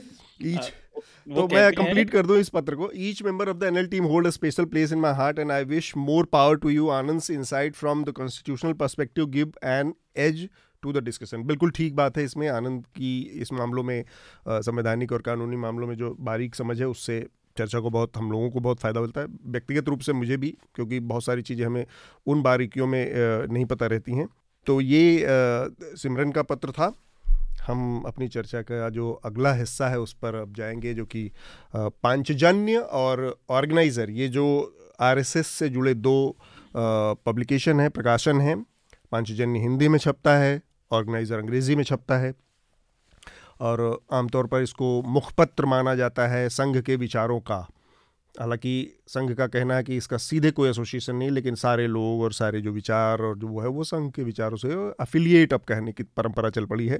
पहले मुखपत्र खुलेआम कहा जाता था. खैर, मुद्दा ये है कि लंबे समय बाद सर संघ चालक जो मोहन भागवत साहब हैं, उन्होंने एक बड़ा इंटरव्यू दिया है. दोनों में छपा है, हिंदी और अंग्रेज़ी में, और उसके बाद कुछ चर्चाएँ शुरू हुई हैं. 2-3 उसके जो सबसे मुख्य बिंदु थे उसमें उसका एक अहम हिस्सा ये था कि उन्होंने कहा कि 1000 सालों की जो गुलामी रही है या जो बाहरी आक्रमण झेलता रहा, और उसकी वजह से जो भारतीय समाज है, भारतीय समाज नहीं, उन्होंने हिंदू समाज की बात कही है, उसके अंदर का जो कि आक्रामकता इस समय दिख रही है, जो अग्रेसिवनेस है, वो बहुत स्वाभाविक है और बहुत नेचुरल है. वो तो होगा ही किसी सोसाइटी में जो 1000 साल तक दबा रहेगा. और उसके साथ ही उन्होंने दूसरी बात कही कि इस देश में मुसलमानों को रहने में कोई दिक्कत नहीं है, मुसलमानों को कतई चिंता करने की ज़रूरत नहीं, बस उन्हें एक चीज़ छोड़नी पड़ेगी, और वो है कि उनका जो श्रेष्ठता का दंभ है, जो सुपीरियॉरिटी का एक वो है, भाव है मुस्लिम समाज के अंदर, वो छोड़ना पड़ेगा. ये जो 2 बातें हैं, ये दोनों बातों में मुझे थोड़ा सा ये पूरी की पूरी जो संघ का जो स्वरूप 2014 के बाद से बनना शुरू हुआ, उससे उल्टी दिशा में जाने वाली बात समझ में आती है. क्योंकि इसमें अगर आप फिर से वही बात कह रहे हैं कि 1000 सालों की और का जो दमन है या इस तरह की नेगेटिविटी या इस तरह की कोई बात है, तो वो बार बार एक इशारा करता है कि आप जो अतीत के घाव हैं उनको कुरेद कर या उनकी चिंता पैदा करके एक बड़े हिस्से को, जो कि सब इस देश का बहुसंख्यक हिस्सा है, उसके अंदर एक किस्म का एक घृणा का भाव या नफ़रत का भाव कुछ लोगों के प्रति भरने का काम करते हैं. वो बड़ा एक कांस्टेंट थीम रही है 2014 के बाद से इस देश की पॉलिटिक्स की. और वो चीज़ कहीं ना कहीं मोहन भागवत के इस 1000 साल वाले जो पूरे नैरेटिव में झलकती है। और दूसरी बात ये कि जब आप कहते हैं कि मुस्लिमों को ये छोड़ना चाहिए, ये मुझे लगता है कि बंटवारे के बाद से जो लोग इस भावना के लोग थे तमाम, जो जिसको आप कह सकते हैं अशराफ या जो एलीट तबका था मुस्लिम समाज का, वो बड़ी संख्या में जो जिसको लगता था कि वो नेचुरल इस उत्तराधिकारी है अंग्रेज़ों के जाने के बाद, वो जा चुका था यहाँ से पाकिस्तान और बांग्लादेश, और यहाँ पे उसने अपने को इससे अलग कर लिया था उस इस आइडिया से हिंदुस्तान के। तो ये चीज़ कि इस देश का मुसलमान अपने को, एक तो बहुत इस तरह के इस सोच के लोग कम होंगे, और उसमें भी उस तरह के उस जो इन्फ्लुएंशियल लोग होंगे, जो प्रभावशाली लोग होंगे, जिनका असर होगा, वो और भी मिस्क्यूल होंगे, जो इस तरह की सोच रखते हो कि वो कोई किसी से श्रेष्ठ या ऐसे कुछ हैं। और वो चीज़ आप, मुझे लगता है कि आपको इस देश के तमाम जो मानव सूचकांक हैं, जो ह्यूमन इंडेक्स के नंबर्स हैं, आंकड़े हैं, उनमें झलकेगी कि मुस्लिम समाज की क्या स्थिति है, क्या हैसियत है इस देश में। तो उस पर ये बातें कहना सुपीरियरिटी, तो थोड़ा सा मुझे उल्टा, और ये उल्टी दिशा में जाने वाला कदम इस लिहाज से भी लगता है कि 2018 में जो लेक्चर सीरीज हुई मोहन भागवत की दिल्ली में, उसके बाद से ये चीज़ फिर से आना, क्योंकि उसमें एक बहुत ही प्रोग्रेसिव और बहुत ही जिसको कहते हैं कि बोल्ड बयान स्टेटमेंट आरएसएस की तरफ से आया था, मोहन भागवत की तरफ से आया था। उसमें इस स्तर की हिम्मत थी, दिखाई गई थी कि माधवराव सदाशिवराव गोलवलकर गुरुजी, जो कि आरएसएस के सबसे ज़्यादा स्ट्रॉन्ग जो आइडियोलॉग, सबसे महत्वपूर्ण लोग हैं, जिनके बारे में मेरे ख्याल से आरएसएस का कोई भी आदमी जिनके कद को, जिनको काटने की हिम्मत नहीं करता, उनकी किताब के हिस्से को मोहन भागवत ने डिलीट करने की बात कही थी कि मुसलमान इस देश के सबसे बड़े शत्रु हैं। इस चीज़ को ख़त्म करने की पहल की थी उन्होंने। और बंच ऑफ थॉट, जो कि गुरुजी की वो किताब है, उसके उनके जो विचारों की का जो संग्रह है, उसके एडिट करने की, संपादन की पहल की थी, जो कि बहुत ही एक संघ के लिहाज से बहुत प्रोग्रेसिव कदम था गुरुजी के नज़रिए से या उनके कद को देखते हुए। इन सब को देखते हुए इस जो ये उलटगामी अचानक से सोच पैदा हुई है या बात दिख रही है, सबसे पहले मैं नकवी जी से चाहूँगा कि वो इस पूरे बयान की व्याख्या किस तरह से कर रहे हैं। क्या ये एक टेम्पलेट है कि 2024 के लोकसभा चुनाव से पहले हर जगह अब ये मैसेजिंग है, चाहे वो अमित शाह के बयानों को देखें हम पिछले कुछ दिनों में, या सरकार के कि घोषणा की जा रही है सार्वजनिक मंचों से कि 1 जनवरी 2024 को मंदिर का उद्घाटन होगा, ये सरकार के मंचों से ये बातें आ रही हैं, अब आरएसएस के प्रमुख की तरफ से इस तरह की, तो ये ध्रुवीकरण, हिंदुत्व, यही थीम है। क्या ये पॉलिटिकल कंपल्सन है या फिर आरएसएस इसके आगे कहीं दूर की कोई चीज़ देख रहा है? नकवी जी।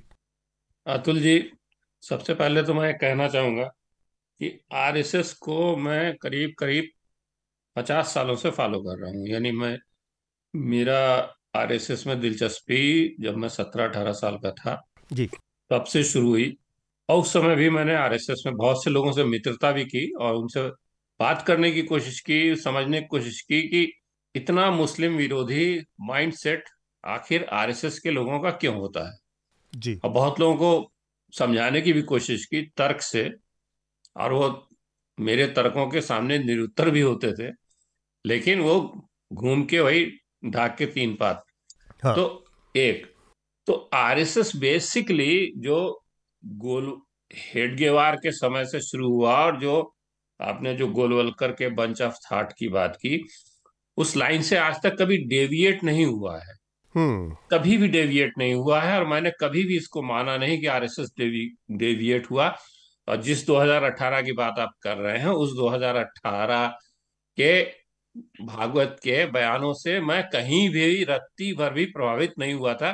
और मेरे बहुत से मित्र, पत्रकार मित्र जो हैं, जिनको लग रहा था कि नहीं ये बहुत चेंज है आरएसएस में, मैं इसको मानने को तैयार नहीं था। और आज जो भागवत का जो बयान है वो बताता है कि नहीं, मैं सही था, बाकी लोग उतना सही नहीं थे। आरएसएस की 2-3 खासियतें हैं। एक सबसे बड़ी खासियत यह है कि आरएसएस जो है वो कन्फ्यूजन फैला करके चलता है और ग्रैंड कंफ्यूजन फैला करके चलता है। मैं आपको एक उदाहरण दूंगा। जी जी। 5 दिसंबर को लखनऊ में, उन दिनों में लखनऊ नवभारत टाइम्स का न्यूज एडिटर होता था, हाँ। और 6 दिसंबर को कल कार सेवा होने वाली थी, तो एक प्रेस कॉन्फ्रेंस हुई और इधर सुप्रीम कोर्ट का आदेश था कि कोई तोड़फोड़ नहीं होगी वगैरह, कोई निर्माण कार्य नहीं होगा, ये है वो है जी। तो प्रेस कॉन्फ्रेंस में बाकायदा अनाउंस किया गया कि कल 6 दिसंबर को कोई निर्माण कार्य नहीं होगा, केवल निर्माण पूर्व की कार सेवा होगी। अब आप इस फ्रेज पे ध्यान दें, केवल निर्माण पूर्व की कार सेवा होगी, ठीक है। हमारे रिपोर्टर आए और संयोग से वो रिपोर्टर आरएसएस कवर भी करते थे और मैं जानता था कि वो आरएसएस से संबंधित है, और उन्होंने कहा कि अरे बहुत राहत की बात है, अब कल केवल निर्माण पूर्व की कार सेवा होगी, कोई वहां पे कंस्ट्रक्शन नहीं होगा, ठीक है। सब अखबारों में लीड छपी बड़ी बड़ी और अगले दिन निर्माण पूर्व की कार सेवा हो गई। तो कहने वाले वो उन्होंने बात तो कही और पहले से घोषित कर दिया, लेकिन उस बात को लोग डिकोड कर नहीं पाए क्योंकि वो आरएसएस की तरह सोचते नहीं है कि आरएसएस क्या कहता है और उसका क्या अर्थ होता है, ठीक है। एक बात जी। दूसरी बात यह है कि यही भागवत जी का एक 2013 का बयान है जो मैं बताना चाहूंगा। 2013 में इन्होंने ये कहा कि भारत अगले 30 वर्षों में परम वैभव को प्राप्त कर लेगा।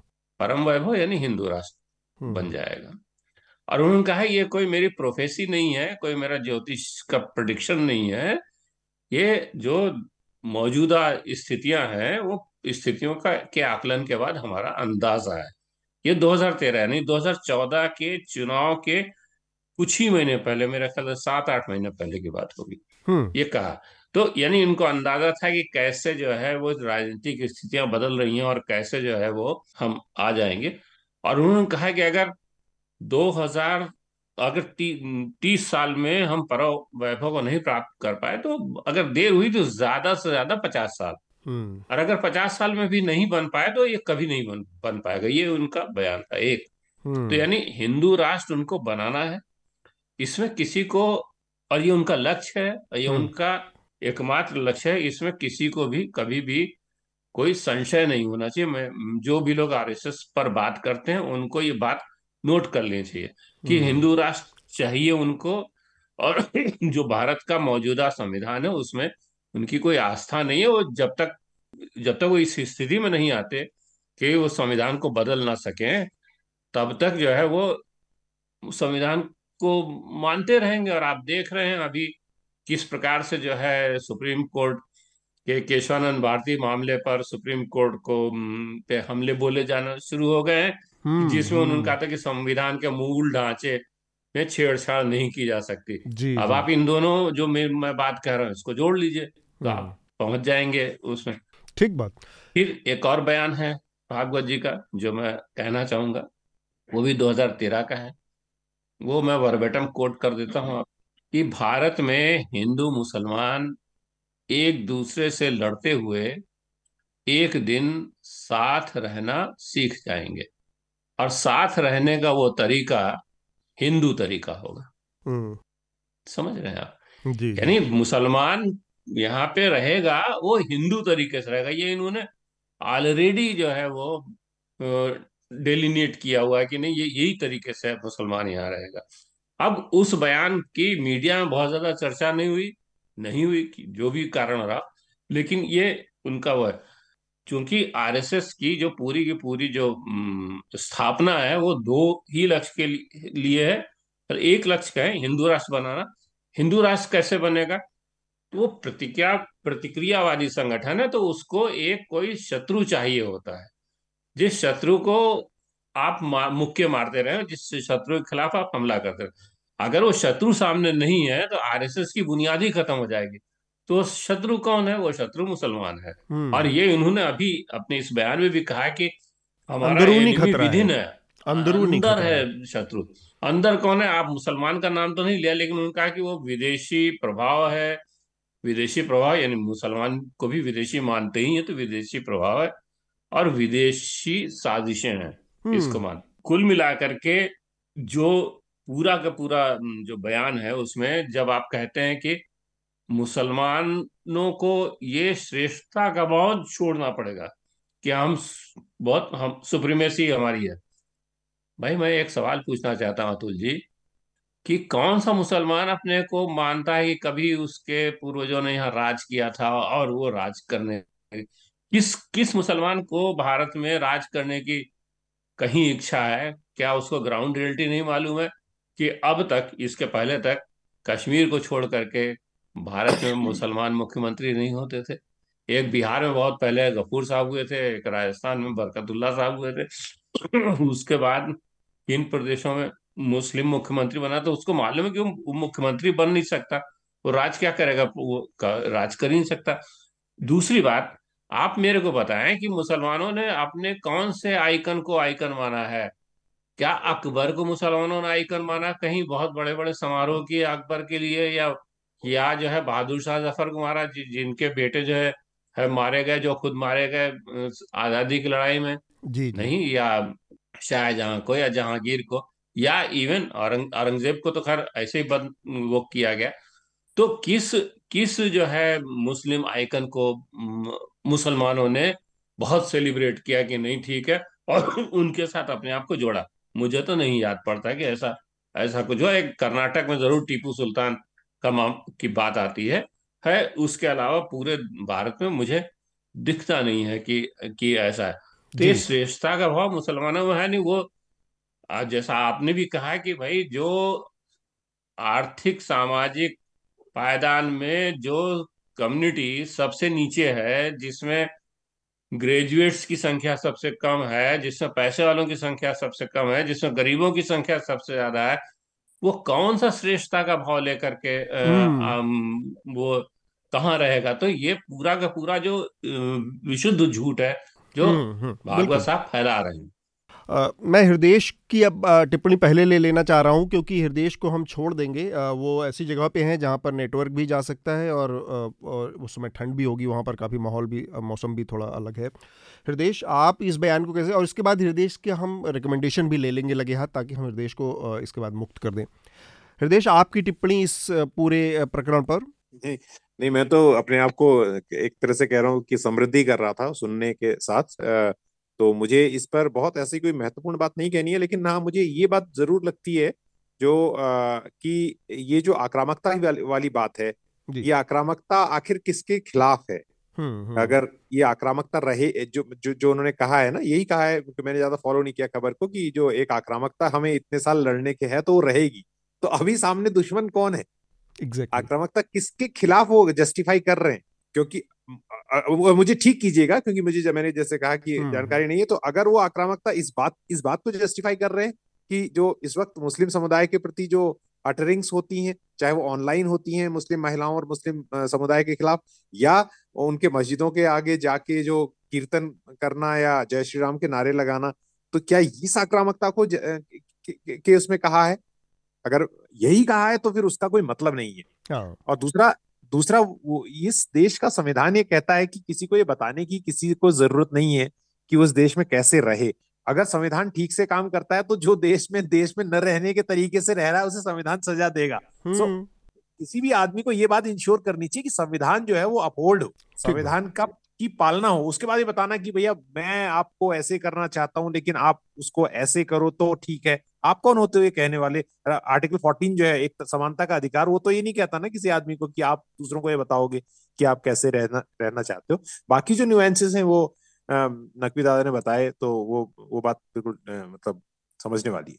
शार्दुल, आपने हृदयेश, मैं आपका रिकमेंडेशन भी लगे हाथ ले लेता हूं क्योंकि फिर आपको हम आजाद करेंगे यहाँ से। नहीं, मैं रिकमेंडेशन अब इसमें क्या देने की स्थिति में हूँ। अभी मैं जो कुछ गया था तो इस बात के लिए हम सभी, मैं बाकी अपने पैनलिस्ट के ओर से भी कह सकता हूं कि हम लोग लेखकों का इस बात के लिए सम्मान करते हैं क्योंकि वो हमें एक दृष्टि देते हैं, विजन देते हैं। तो अभी मैं कुछ कविताएं पढ़ रहा था जो नंदा देवी पर अज्ञेय की कविताएं हैं, और अज्ञेय पर तो आपने पूरा कार्यक्रम किया है, तो उन कविताओं को ही अभी मैं कह सकता हूँ कि हमेशा लंबा चौड़ा किसी किताब का रिकमेंडेशन नहीं दे सकता। उन आगे की कविताएं बहुत आसानी से कविता कोश में उपलब्ध हैं। अगर वो पढ़ेंगे तो उन्हें नंदा देवी को लेकर और नंदा देवी के बारे में बहुत ही जो स्पष्ट रूप से पता चलेगा कि उन्होंने क्या जो है पहले ही जो अभी हो रहा है उसकी घोषणा, उसकी एक तरह से जिसे कहते हैं कि पहले ही उसकी एक प्रोफेटिक भविष्यवाणी कर दी थी। और उस बात को लेकर मैं सिर्फ 2 लाइनें कहूंगा ताकि लोग पढ़ सकें। नंदा, उन्होंने कभी लिखा था, नंदा 20-30-50 वर्षों में तुम्हारी वनराजियों को लुगदी बनाकर हम उस पर अखबार छाप चुके होंगे, तुम्हारे सन्नाटे को चीर रहे होंगे, हमारे धुंधाते ट्रक तुम्हारे झरने सोते सूख चुके होंगे और तुम्हारी नदियां ला सकेंगी केवल शस्य भक्षी बाढ़ें। 20-30-50 वर्षों में हम तुम्हारे नीचे एक मरु बिछा चुके होंगे और तुम्हारे उस नदी धौल सीढ़ी वाले मंदिर में जला करेगा एक मरुदीप। तो ये मरुदीप का मतलब यहाँ इन्होंने मरुस्थल के ऊपर दिए से है। तो ऐसी कविताएं मतलब एक नहीं कही है। मुझे अक्षय मुकुल का धन्यवाद करना चाहिए जो जिनके साथ आपने कार्यक्रम किया था, उन्होंने भेजी मुझे, तो मैं इन्हीं को पढ़ रहा हूँ। अगर कोई पढ़े तो कि लेखक हमें दृष्टि देते हैं चाहे वो किसी भी क्षेत्र में लिख रहे हों, ठीक बात, और वो दृष्टि को हमें सम्मान करना चाहिए इस वक्त जब इतना बड़ा हिमालय में संकट आया। सही बात। बहुत बहुत शुक्रिया हृदयेश, आप वहाँ से जुड़े और आपकी रिपोर्ट्स का हमें इंतजार रहेगा। बिल्कुल, शुक्रिया। शार्दुल, आप लगातार आप जुड़े रहे हैं, आप संघ के क्रियाकलापों को अंदर से देखा है आपने। नकवी जी ने जो कहा और हृदयेश ने जो कहा उसमें एक बात, एक लाइन में एक्चुअली नकवी जी ने वो बात कह दी लेकिन मैं वो अगले सवाल के तौर पर भी मेरी थी कि संघ हमेशा द्व्यर्थी बातें, दो तरह की बातें, कन्फ्यूज़न और उस तरह की बातें करता है और बहुत सारे मौक़ों पर। और मैं ये देखता हूँ कि कई बार वो बड़े शर्मिंदगी के स्तर पर भी जाके या बेशर्मी के स्तर पर जाके कि अपने किसी व्यक्ति से, अपने किसी उससे किसी तरह का संबंध 2 मिनट में विच्छेद कर लेना, इस स्तर तक का अवसरवाद संघ के व्यवहार में हमें दिखता है। मैं बहुत पुरानी बातें नहीं करूंगा कि गोडसे के बारे में, इनके उनके बारे में, लेकिन अगर हाल के बहुत बहुत नज़दीक के इतिहास और समय को अगर हम देखें थोड़ा सा, तो जो देश में 2005-06 के बाद से आतंकवाद के कई सारे मसले आए जिसमें बॉम्ब ब्लास्ट और ये सारी चीज़ें हुई, उसमें संघ से जुड़े आनुषंगिक संगठन अब सीधे उनसे कोई संपर्क आप स्थापित नहीं कर सकते, संघ से कोई संबंध उनका स्थापित नहीं होता और संघ कहता है वो हमारे संगठन नहीं है। लेकिन ये संघ से के इस इन संस्थानों से जुड़े लोगों से आप बताएंगे, बात करेंगे तो सीधे कहेंगे कि हम संघ के कार्यकर्ता हैं। इन लोगों का सीधा इन्वॉल्वमेंट था। सरकारी रिपोर्ट्स पड़ी हैं अनगिनत जिसमें इनके एक प्रचारक इंद्रेश कुमार का नाम बहुत प्रमुखता से आया और संघ ने पूरी तरह से हाथ झाड़ लिया, पल्ला झाड़ लिया था। ऑन रिकॉर्ड बयान है कि इंद्रेश कुमार से उनका कोई लेना देना नहीं है। और 2014 के बाद जैसे ही हालात बदले, इंद्रेश कुमार उसी मुखरता, उसी सक्रियता, उसी तेज़ी के साथ संघ के सारे कार्यक्रमों और उसका हिस्सा फिर से बन गया। और वो केसेस का क्या हुआ, जैसा कि भारत में आप सबको पता है कि किस तरह से हमारी न्याय प्रणाली काम करती है, तो उस प्रणाली में वो केसेस कहीं खो गए, वो अपना जिंदगी जीवन उसी में टूट जाएगा उनको, उसमें उस भूलभुलैया में। उसकी बात तो ये जो अवसरवाद है हद दर्जे का, या ये जो तो भ्रम फैलाने वाली जो प्रवृत्ति है संघ की, इस तरह से अगर हम देखें तो आप संघ को का आकलन कैसे करते हैं? फिर मैं आपकी वो बात जानना चाहूँगा जो मोहन भागवत ने अभी पांचजन्य में कही है, वो जो अग्रेशन की बात, जो कि जिसके खिलाफ अग्रेशन है 1000 सालों का। जी अतुल, तो जो आपने बात कही ना कि संघ पल्ला झाड़ लेता है अपने लोगों से, जब भी वो झाड़ने का लगातार इतिहास रहा है, जब भी वो कुछ ऐसा करते हैं जो सार्वजनिक दृष्टि में अप्रिय लगे, है ना, या अनएक्सेप्टेबल हो। अप्रिय और अनएक्सेप्टेबल तो मुझे नहीं मालूम, लेकिन हाँ, वैचारिक रूप से उनको ये लगता है कि अब उसका हर्जाना उन्हें भरने की नौबत आ सकती है, तो फिर हाँ। तो देखिए, असल में मैं इसे एक बजाय भ्रमित करने की प्रकृति के बजाय ये एक प्रॉपर स्ट्रैटेजी है। जब हम काम कर रहे थे, जिसका हमने कई बार जिक्र किया है, तो मैंने ये डिफाइन करने की बड़ी कोशिश की, क्योंकि क्या होता है कि बाहर से देखने पर ये चीज समझ नहीं आती। व्यक्ति, वो क्या कहते हैं कि व्यक्ति अपना काम कर रहा है, हम व्यक्ति निर्माण करते हैं, लेकिन व्यक्ति अगर कुछ अच्छा करता है तो बिल्कुल संघ का स्वयंसेवक है, लेकिन अगर वो कुछ ऐसा करता है जो संघ को उस समय एक्सेप्टेबल नहीं है या खुलकर एक्सेप्ट नहीं किया जा सकता, एक्स वाई जेड कुछ भी रीजन हो, तो फिर देखिए हमारा उससे कोई लेना देना नहीं। यही बात इंद्रेश कुमार जी के साथ भी लागू होती है। लेकिन इसका मतलब ये नहीं, अगर आप जानते हैं कि आरएसएस चलता कैसे है तो आप ये कभी नहीं मानेंगे कि व्यक्ति पूरी तरह से हट गया, क्योंकि वो आपके रोजमर्रा की जिंदगी से जुड़े हुए लोग होते हैं और आप उन्हें पूरी तरह से नहीं निकाल सकते, लेकिन वो ऑफिशियली साइड हो जाते हैं। ये बिल्कुल एक स्ट्रैटेजी है, बजाय सिर्फ एक नेचर होने के समय आने पे करना, ये प्रॉपर एक स्ट्रैटेजी है। और इसका बड़ा अच्छा उदाहरण वो गोविंदाचार्य का है, इमरजेंसी के समय का, कि वो खुलकर समर्थन नहीं दे रहा था शुरू में, लेकिन उन्होंने अंदर खाने, और गोविंदाचार्य ऑन रिकॉर्ड हैं इस बात को कहते हुए कि उन्होंने हमें कहा था कि नहीं आप लगे रहो, हम अंदर से समर्थन दे रहे हैं, हम निकालेंगे। तो ये प्रॉपर स्ट्रैटेजी है।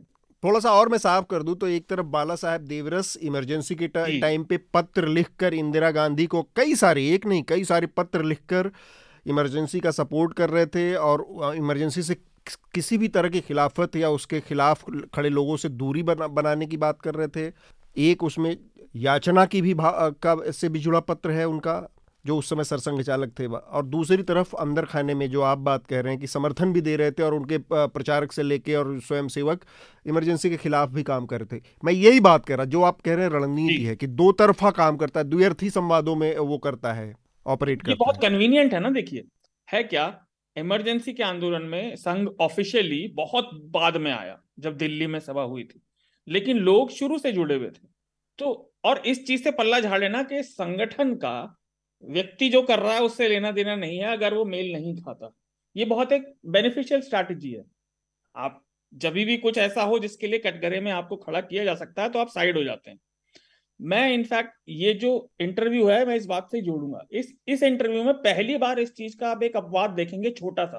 पहली बार किसी सरसंघ चालक ने किसी पब्लिक फोरम में officially on air on record अपने लोगों के लिए माना है कि नहीं, समाज में जो आजकल बिगेटरी की बातें हो रही हैं, खुलकर मुसलमानों के खिलाफ, ईसाइयों के खिलाफ भी जिस तरह के बातों का प्रयोग लोग कर रहे हैं और उसके उन्हें कॉन्सिक्वेंसेस नहीं दिख रहे, उन्हें बहुत ज्यादा कोई सफाई नहीं देनी पड़ रही उस चीज के लिए जिसको देखकर पहले उनका राजनीतिक करियर भी खत्म हो सकता था, उसको उन्होंने कहा है कि हाँ वो संघ से आते हैं, संघ की पृष्ठभूमि से जुड़े रहे हैं, तो हम ये नहीं कह सकते कि वो हमारे नहीं है। लेकिन उन्होंने एक्सक्यूज भी दिया, उन्होंने जो आपने बताया कि आक्रामकता है, 1000 साल से संघर्ष है।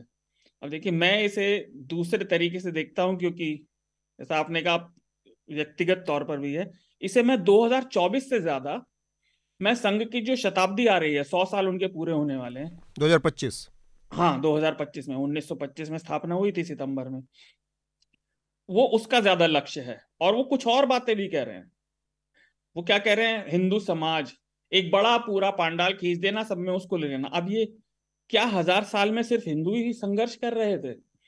आजादी के समय में चाहे वो 1857 से लेकर आखिर तक, और आज भी समाज में जो रूलर क्लास थी, वो जो तुर्की से आई हुई, उसका आम जनता से कोई लेना देना नहीं था। भाई आपकी आस्था कुछ भी हो, गरीब आदमी गरीब ही है, वो अपने जीवन में संघर्ष कर रहा है, वो भारत के खिलाफ या किसी कोट अनकोट जैसा उन्होंने कहा हिंदुओं के खिलाफ संघर्ष नहीं कर रहा। नहीं, और दूसरी बात ये कि वो जो 1857 में जो बची हुई आई हुई राजवर्ग था तुर्की से जिसकी बात कर रहे हैं, वो 400 साल 300 साल तक इस देश में रह चुका था। हाँ, और 300 साल अगर आप कोई किसी की पीढ़ी किसी देश में रह गई और यहीं पैदा हुई तो उसको आप तुर्की वाला तो नहीं कह सकते कम से कम। नहीं, मैं उन्हें नहीं कह रहा था, मैं कह रहा था जो आए थे, जो रूलिंग क्लास था वो वहां से आया था, उसका आज के समाज से 150 200 400 साल से जो लोग यहाँ रह रहे हैं, भले ही उनकी आस्था कुछ भी हो, है ना, वो इस्लाम को मानने वाले हैं, इसका मतलब ये नहीं कि वो भारत के नहीं है, वो यहीं पले बड़े, उनके पुरखे यहीं के हैं, उनका उससे कोई लेना देना नहीं आक्रमणकारियों से। ये जो पांडाल खींचने की आदत है ना कि समस्त हिंदू, एक चीज और, क्या ये कैसे डिसाइड हुआ, क्या कोई एक पहचान स्टैंडर्डाइज हो गई है कौन हिंदू है कौन नहीं है? हमारे समाज में तो इसी पर विवाद है इतना, इतने कहीं ज्यादा और कहीं ज्यादा ऐतिहासिक दमन के इतिहास है हमारे खुद के समाज के अंदर, बिल्कुल क्या हम उसे नजरअंदाज कर रहे हैं? ये जो पूरा पांडाल खींचने की है ना, तो मैं इसे साक्षात्कार करता था, उनके अपने लोगों के लिए संदेश मानता हूँ ये। और उन्होंने ये एक जो बात कही कि संघ के पृष्ठभूमि के लोग भी समाज में गलत व्यवहार कर रहे हैं, ये बताता है कि संघ आरएसएस कहीं ना कहीं अपना दिशा परिवर्तन कर रहा है। वो अब एक्सेप्ट कर रहा है कि नहीं, हमें पसंद नहीं है। जैसा आपने कहा 2018 का जो उनका था व्याख्यान, उसमें उन्होंने काफी लिबरल इमेज पोस्ट करने की कोशिश की थी। लेकिन अगर आप ये माने, एक फर्ज करें कि ऊपर से मैसेजिंग हो भी रही थी, तो इसे हमें देखना चाहिए कि आज आरएसएस स्वीकार कर रहा है कि उसकी ये मैसेजिंग को उसका जमीन का कार्यकर्ता मानने को तैयार नहीं है। और इसीलिए ये पलटकर फिर से सिचुएशन आई और अपना स्टैंड बदल रहे हैं। तो कभी इसके बाद कभी ऐसा हुआ आपके साथ शार्दुल की राष्ट्रद्रोही और देशद्रोही जैसी कुछ चीजें आपको तमगे ले लटकाने को, क्योंकि आप तो बिल्कुल मिलते हैं मिलते ही रहते हैं, वो तो उसमें क्या बात। ठीक बात है। नकवी जी से मैं आखिरी टिप्पणी लेना चाह रहा हूँ इस विषय पर, अगर कुछ और जोड़ना चाहें संघ की जो पूरी कार्यप्रणाली है, और फिर हम रिकमेंडेशन की प्रक्रिया में जाएंगे, चर्चा को रोकेंगे। देखिए, मैं एक बात तो छूट गई है जिसपे ज्यादा चर्चा होनी चाहिए जी, कि जिसपे इन्होंने कहा कि हिंदू जो है 1000 साल से युद्ध में है। और युद्ध में है इसलिए, क्योंकि युद्ध में है इसलिए उसको वो आक्रामक भी है। तो भाई 1000 साल से युद्ध में है, तो 1000 साल में कौन सी आक्रामकता रही, जरा ये बता दें कि आक्रामकता थी। अगर वो आक्रामकता थी तो वह आक्रामकता जो है अंग्रेजों के खिलाफ दिखनी चाहिए। पहले तो मुगलों के खिलाफ ही दिखनी चाहिए, जो नहीं दिखी। उसके बाद जो है वह अंग्रेजों के खिलाफ दिखनी चाहिए। जब देश जो है अंग्रेजों से लड़ रहा था, तो वह जो आरएसएस का काडर था वो किसके साथ लड़ रहा था? क्या वो तो नहीं लड़ रहा था? तो वो क्यों नहीं लड़ रहा था? तो वो आक्रामकता उन्हें जो विदेशी ताकत जिसकी बात कर रहे हैं उसके खिलाफ दिखानी चाहिए थी, वो उन्होंने नहीं दिखाई। उनकी आक्रामकता शुरू से मुसलमानों के खिलाफ रही है और शुरू से उसकी जो, जैसे अपने इस इंटरव्यू में भी उन्होंने कहा कि ये जो जनसंख्या का सवाल है, जनसंख्या का सवाल उठाया बहुत उससे। तो भाई आज के समय में हम सबको मालूम है कि जनसंख्या अब धार्मिक आधार पे नहीं बढ़ रही है, और ये बहुत क्लियर हो गया है। और ये जो बात, जो नोशन फैलाया जाता है कि नहीं, मुसलमानों की जनसंख्या लगातार बढ़ती जा रही है और एक दिन जो है वो देश में बहुमत में आ जाएंगे, ये जो है प्रचार आज से नहीं, ये पहली बार 1932 में ये मामला शुरू हुआ था, जब कहा गया था कि मुसलमानों की तादाद बढ़ती जा रही है और जो है वो हिंदू कम हो रहे हैं। आज की असलियत ये है कि मुसलमानों की जो आबादी है और जो उनका जनन दर है वो लगातार घट रही है, हिंदुओं की भी घट रही है।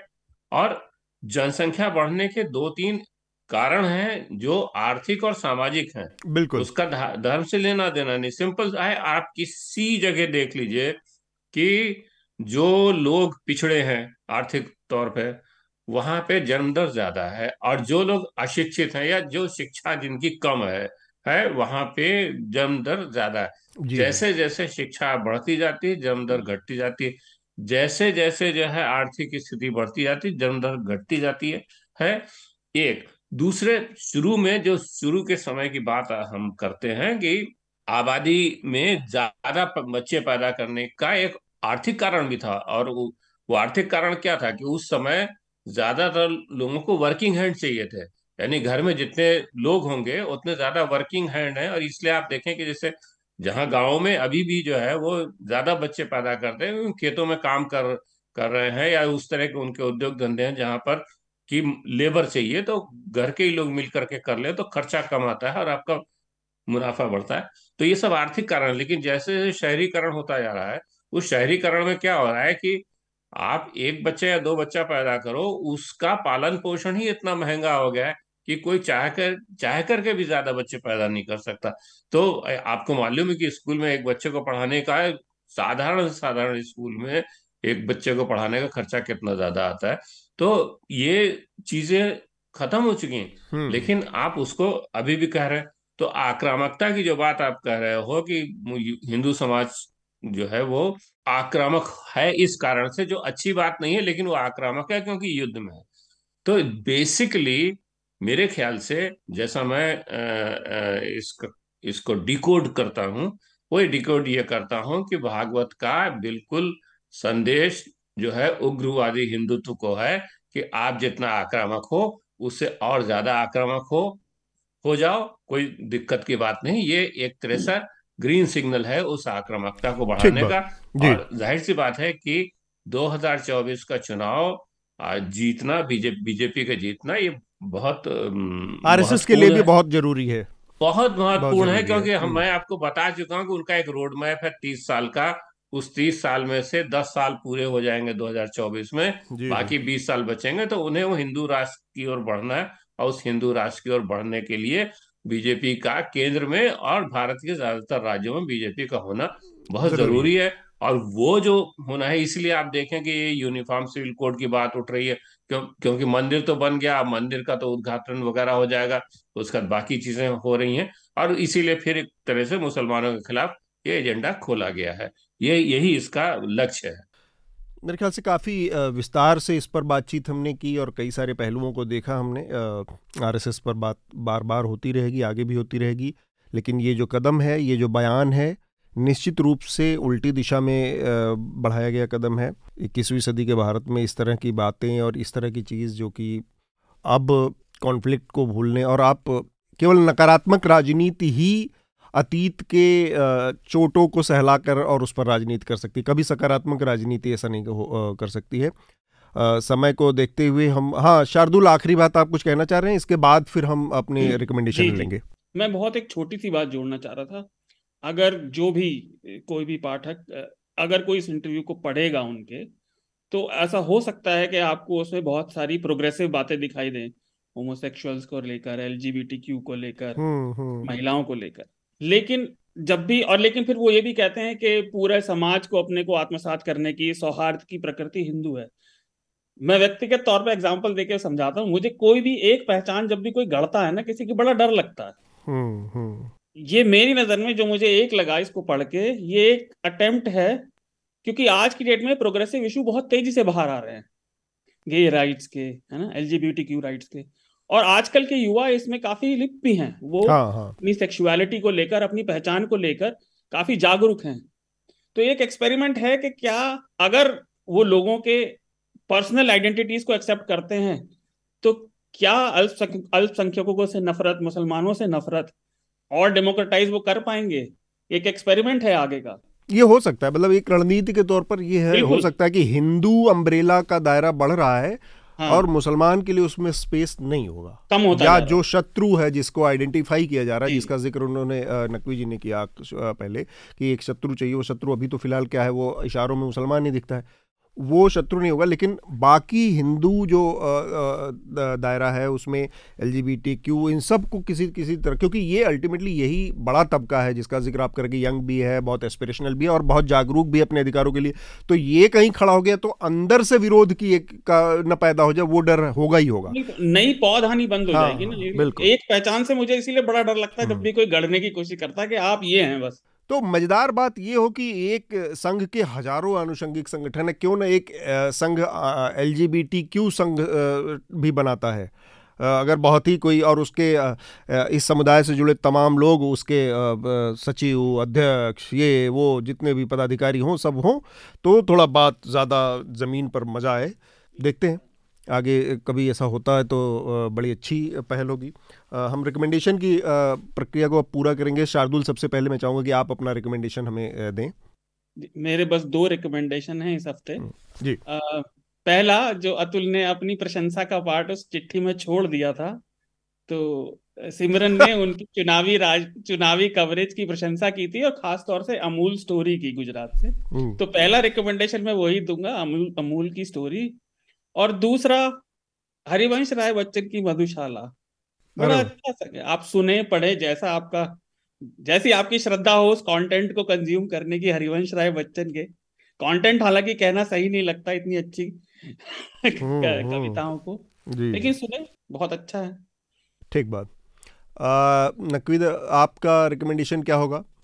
मैं तो किताबों के बारे में ही दे सकता हूँ। बिल्कुल बिल्कुल। रिकमेंडेशन तो जो किताब मुझे सबसे ज्यादा पसंद है, हालांकि हो सकता है बहुत लोगों ने पढ़ी होगी, वो है जॉर्ज ऑरवेल की एनिमल फार्म।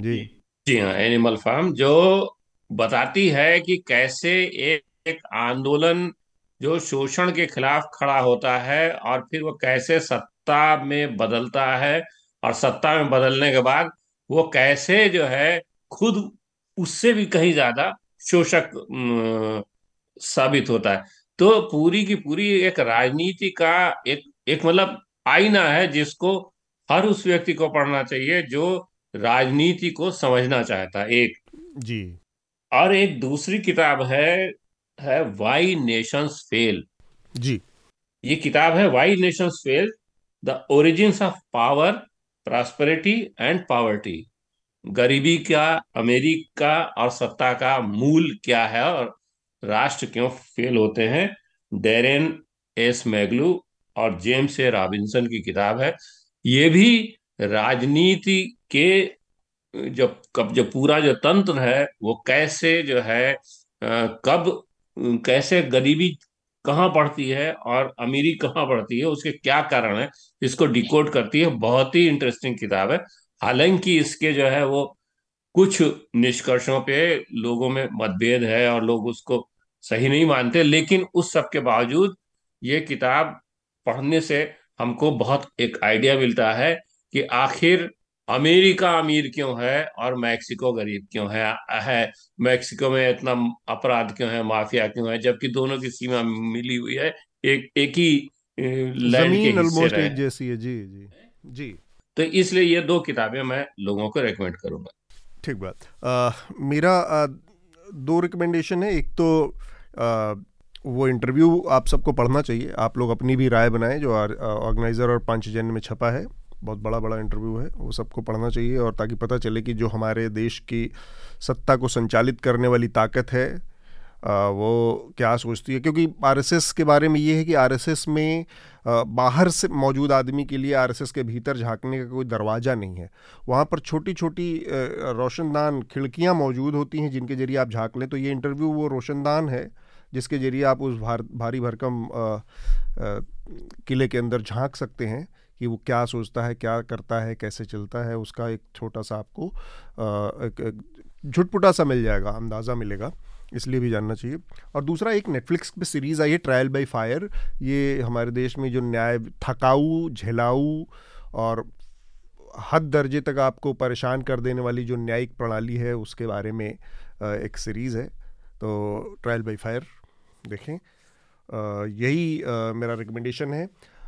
इस हफ्ते की चर्चा में बस इतना ही। हृदयेश, कमर वाहिद नकवी, शार्दुल, आप सब लोगों का बहुत बहुत शुक्रिया। धन्यवाद। न्यूज लॉन्ड्री के सभी पॉडकास्ट टिचर, iTunes और दूसरे पॉडकास्ट प्लेटफॉर्म पे उपलब्ध हैं। खबरों को विज्ञापन के दबाव से आजाद रखें, न्यूज लॉन्ड्री को सब्सक्राइब करें।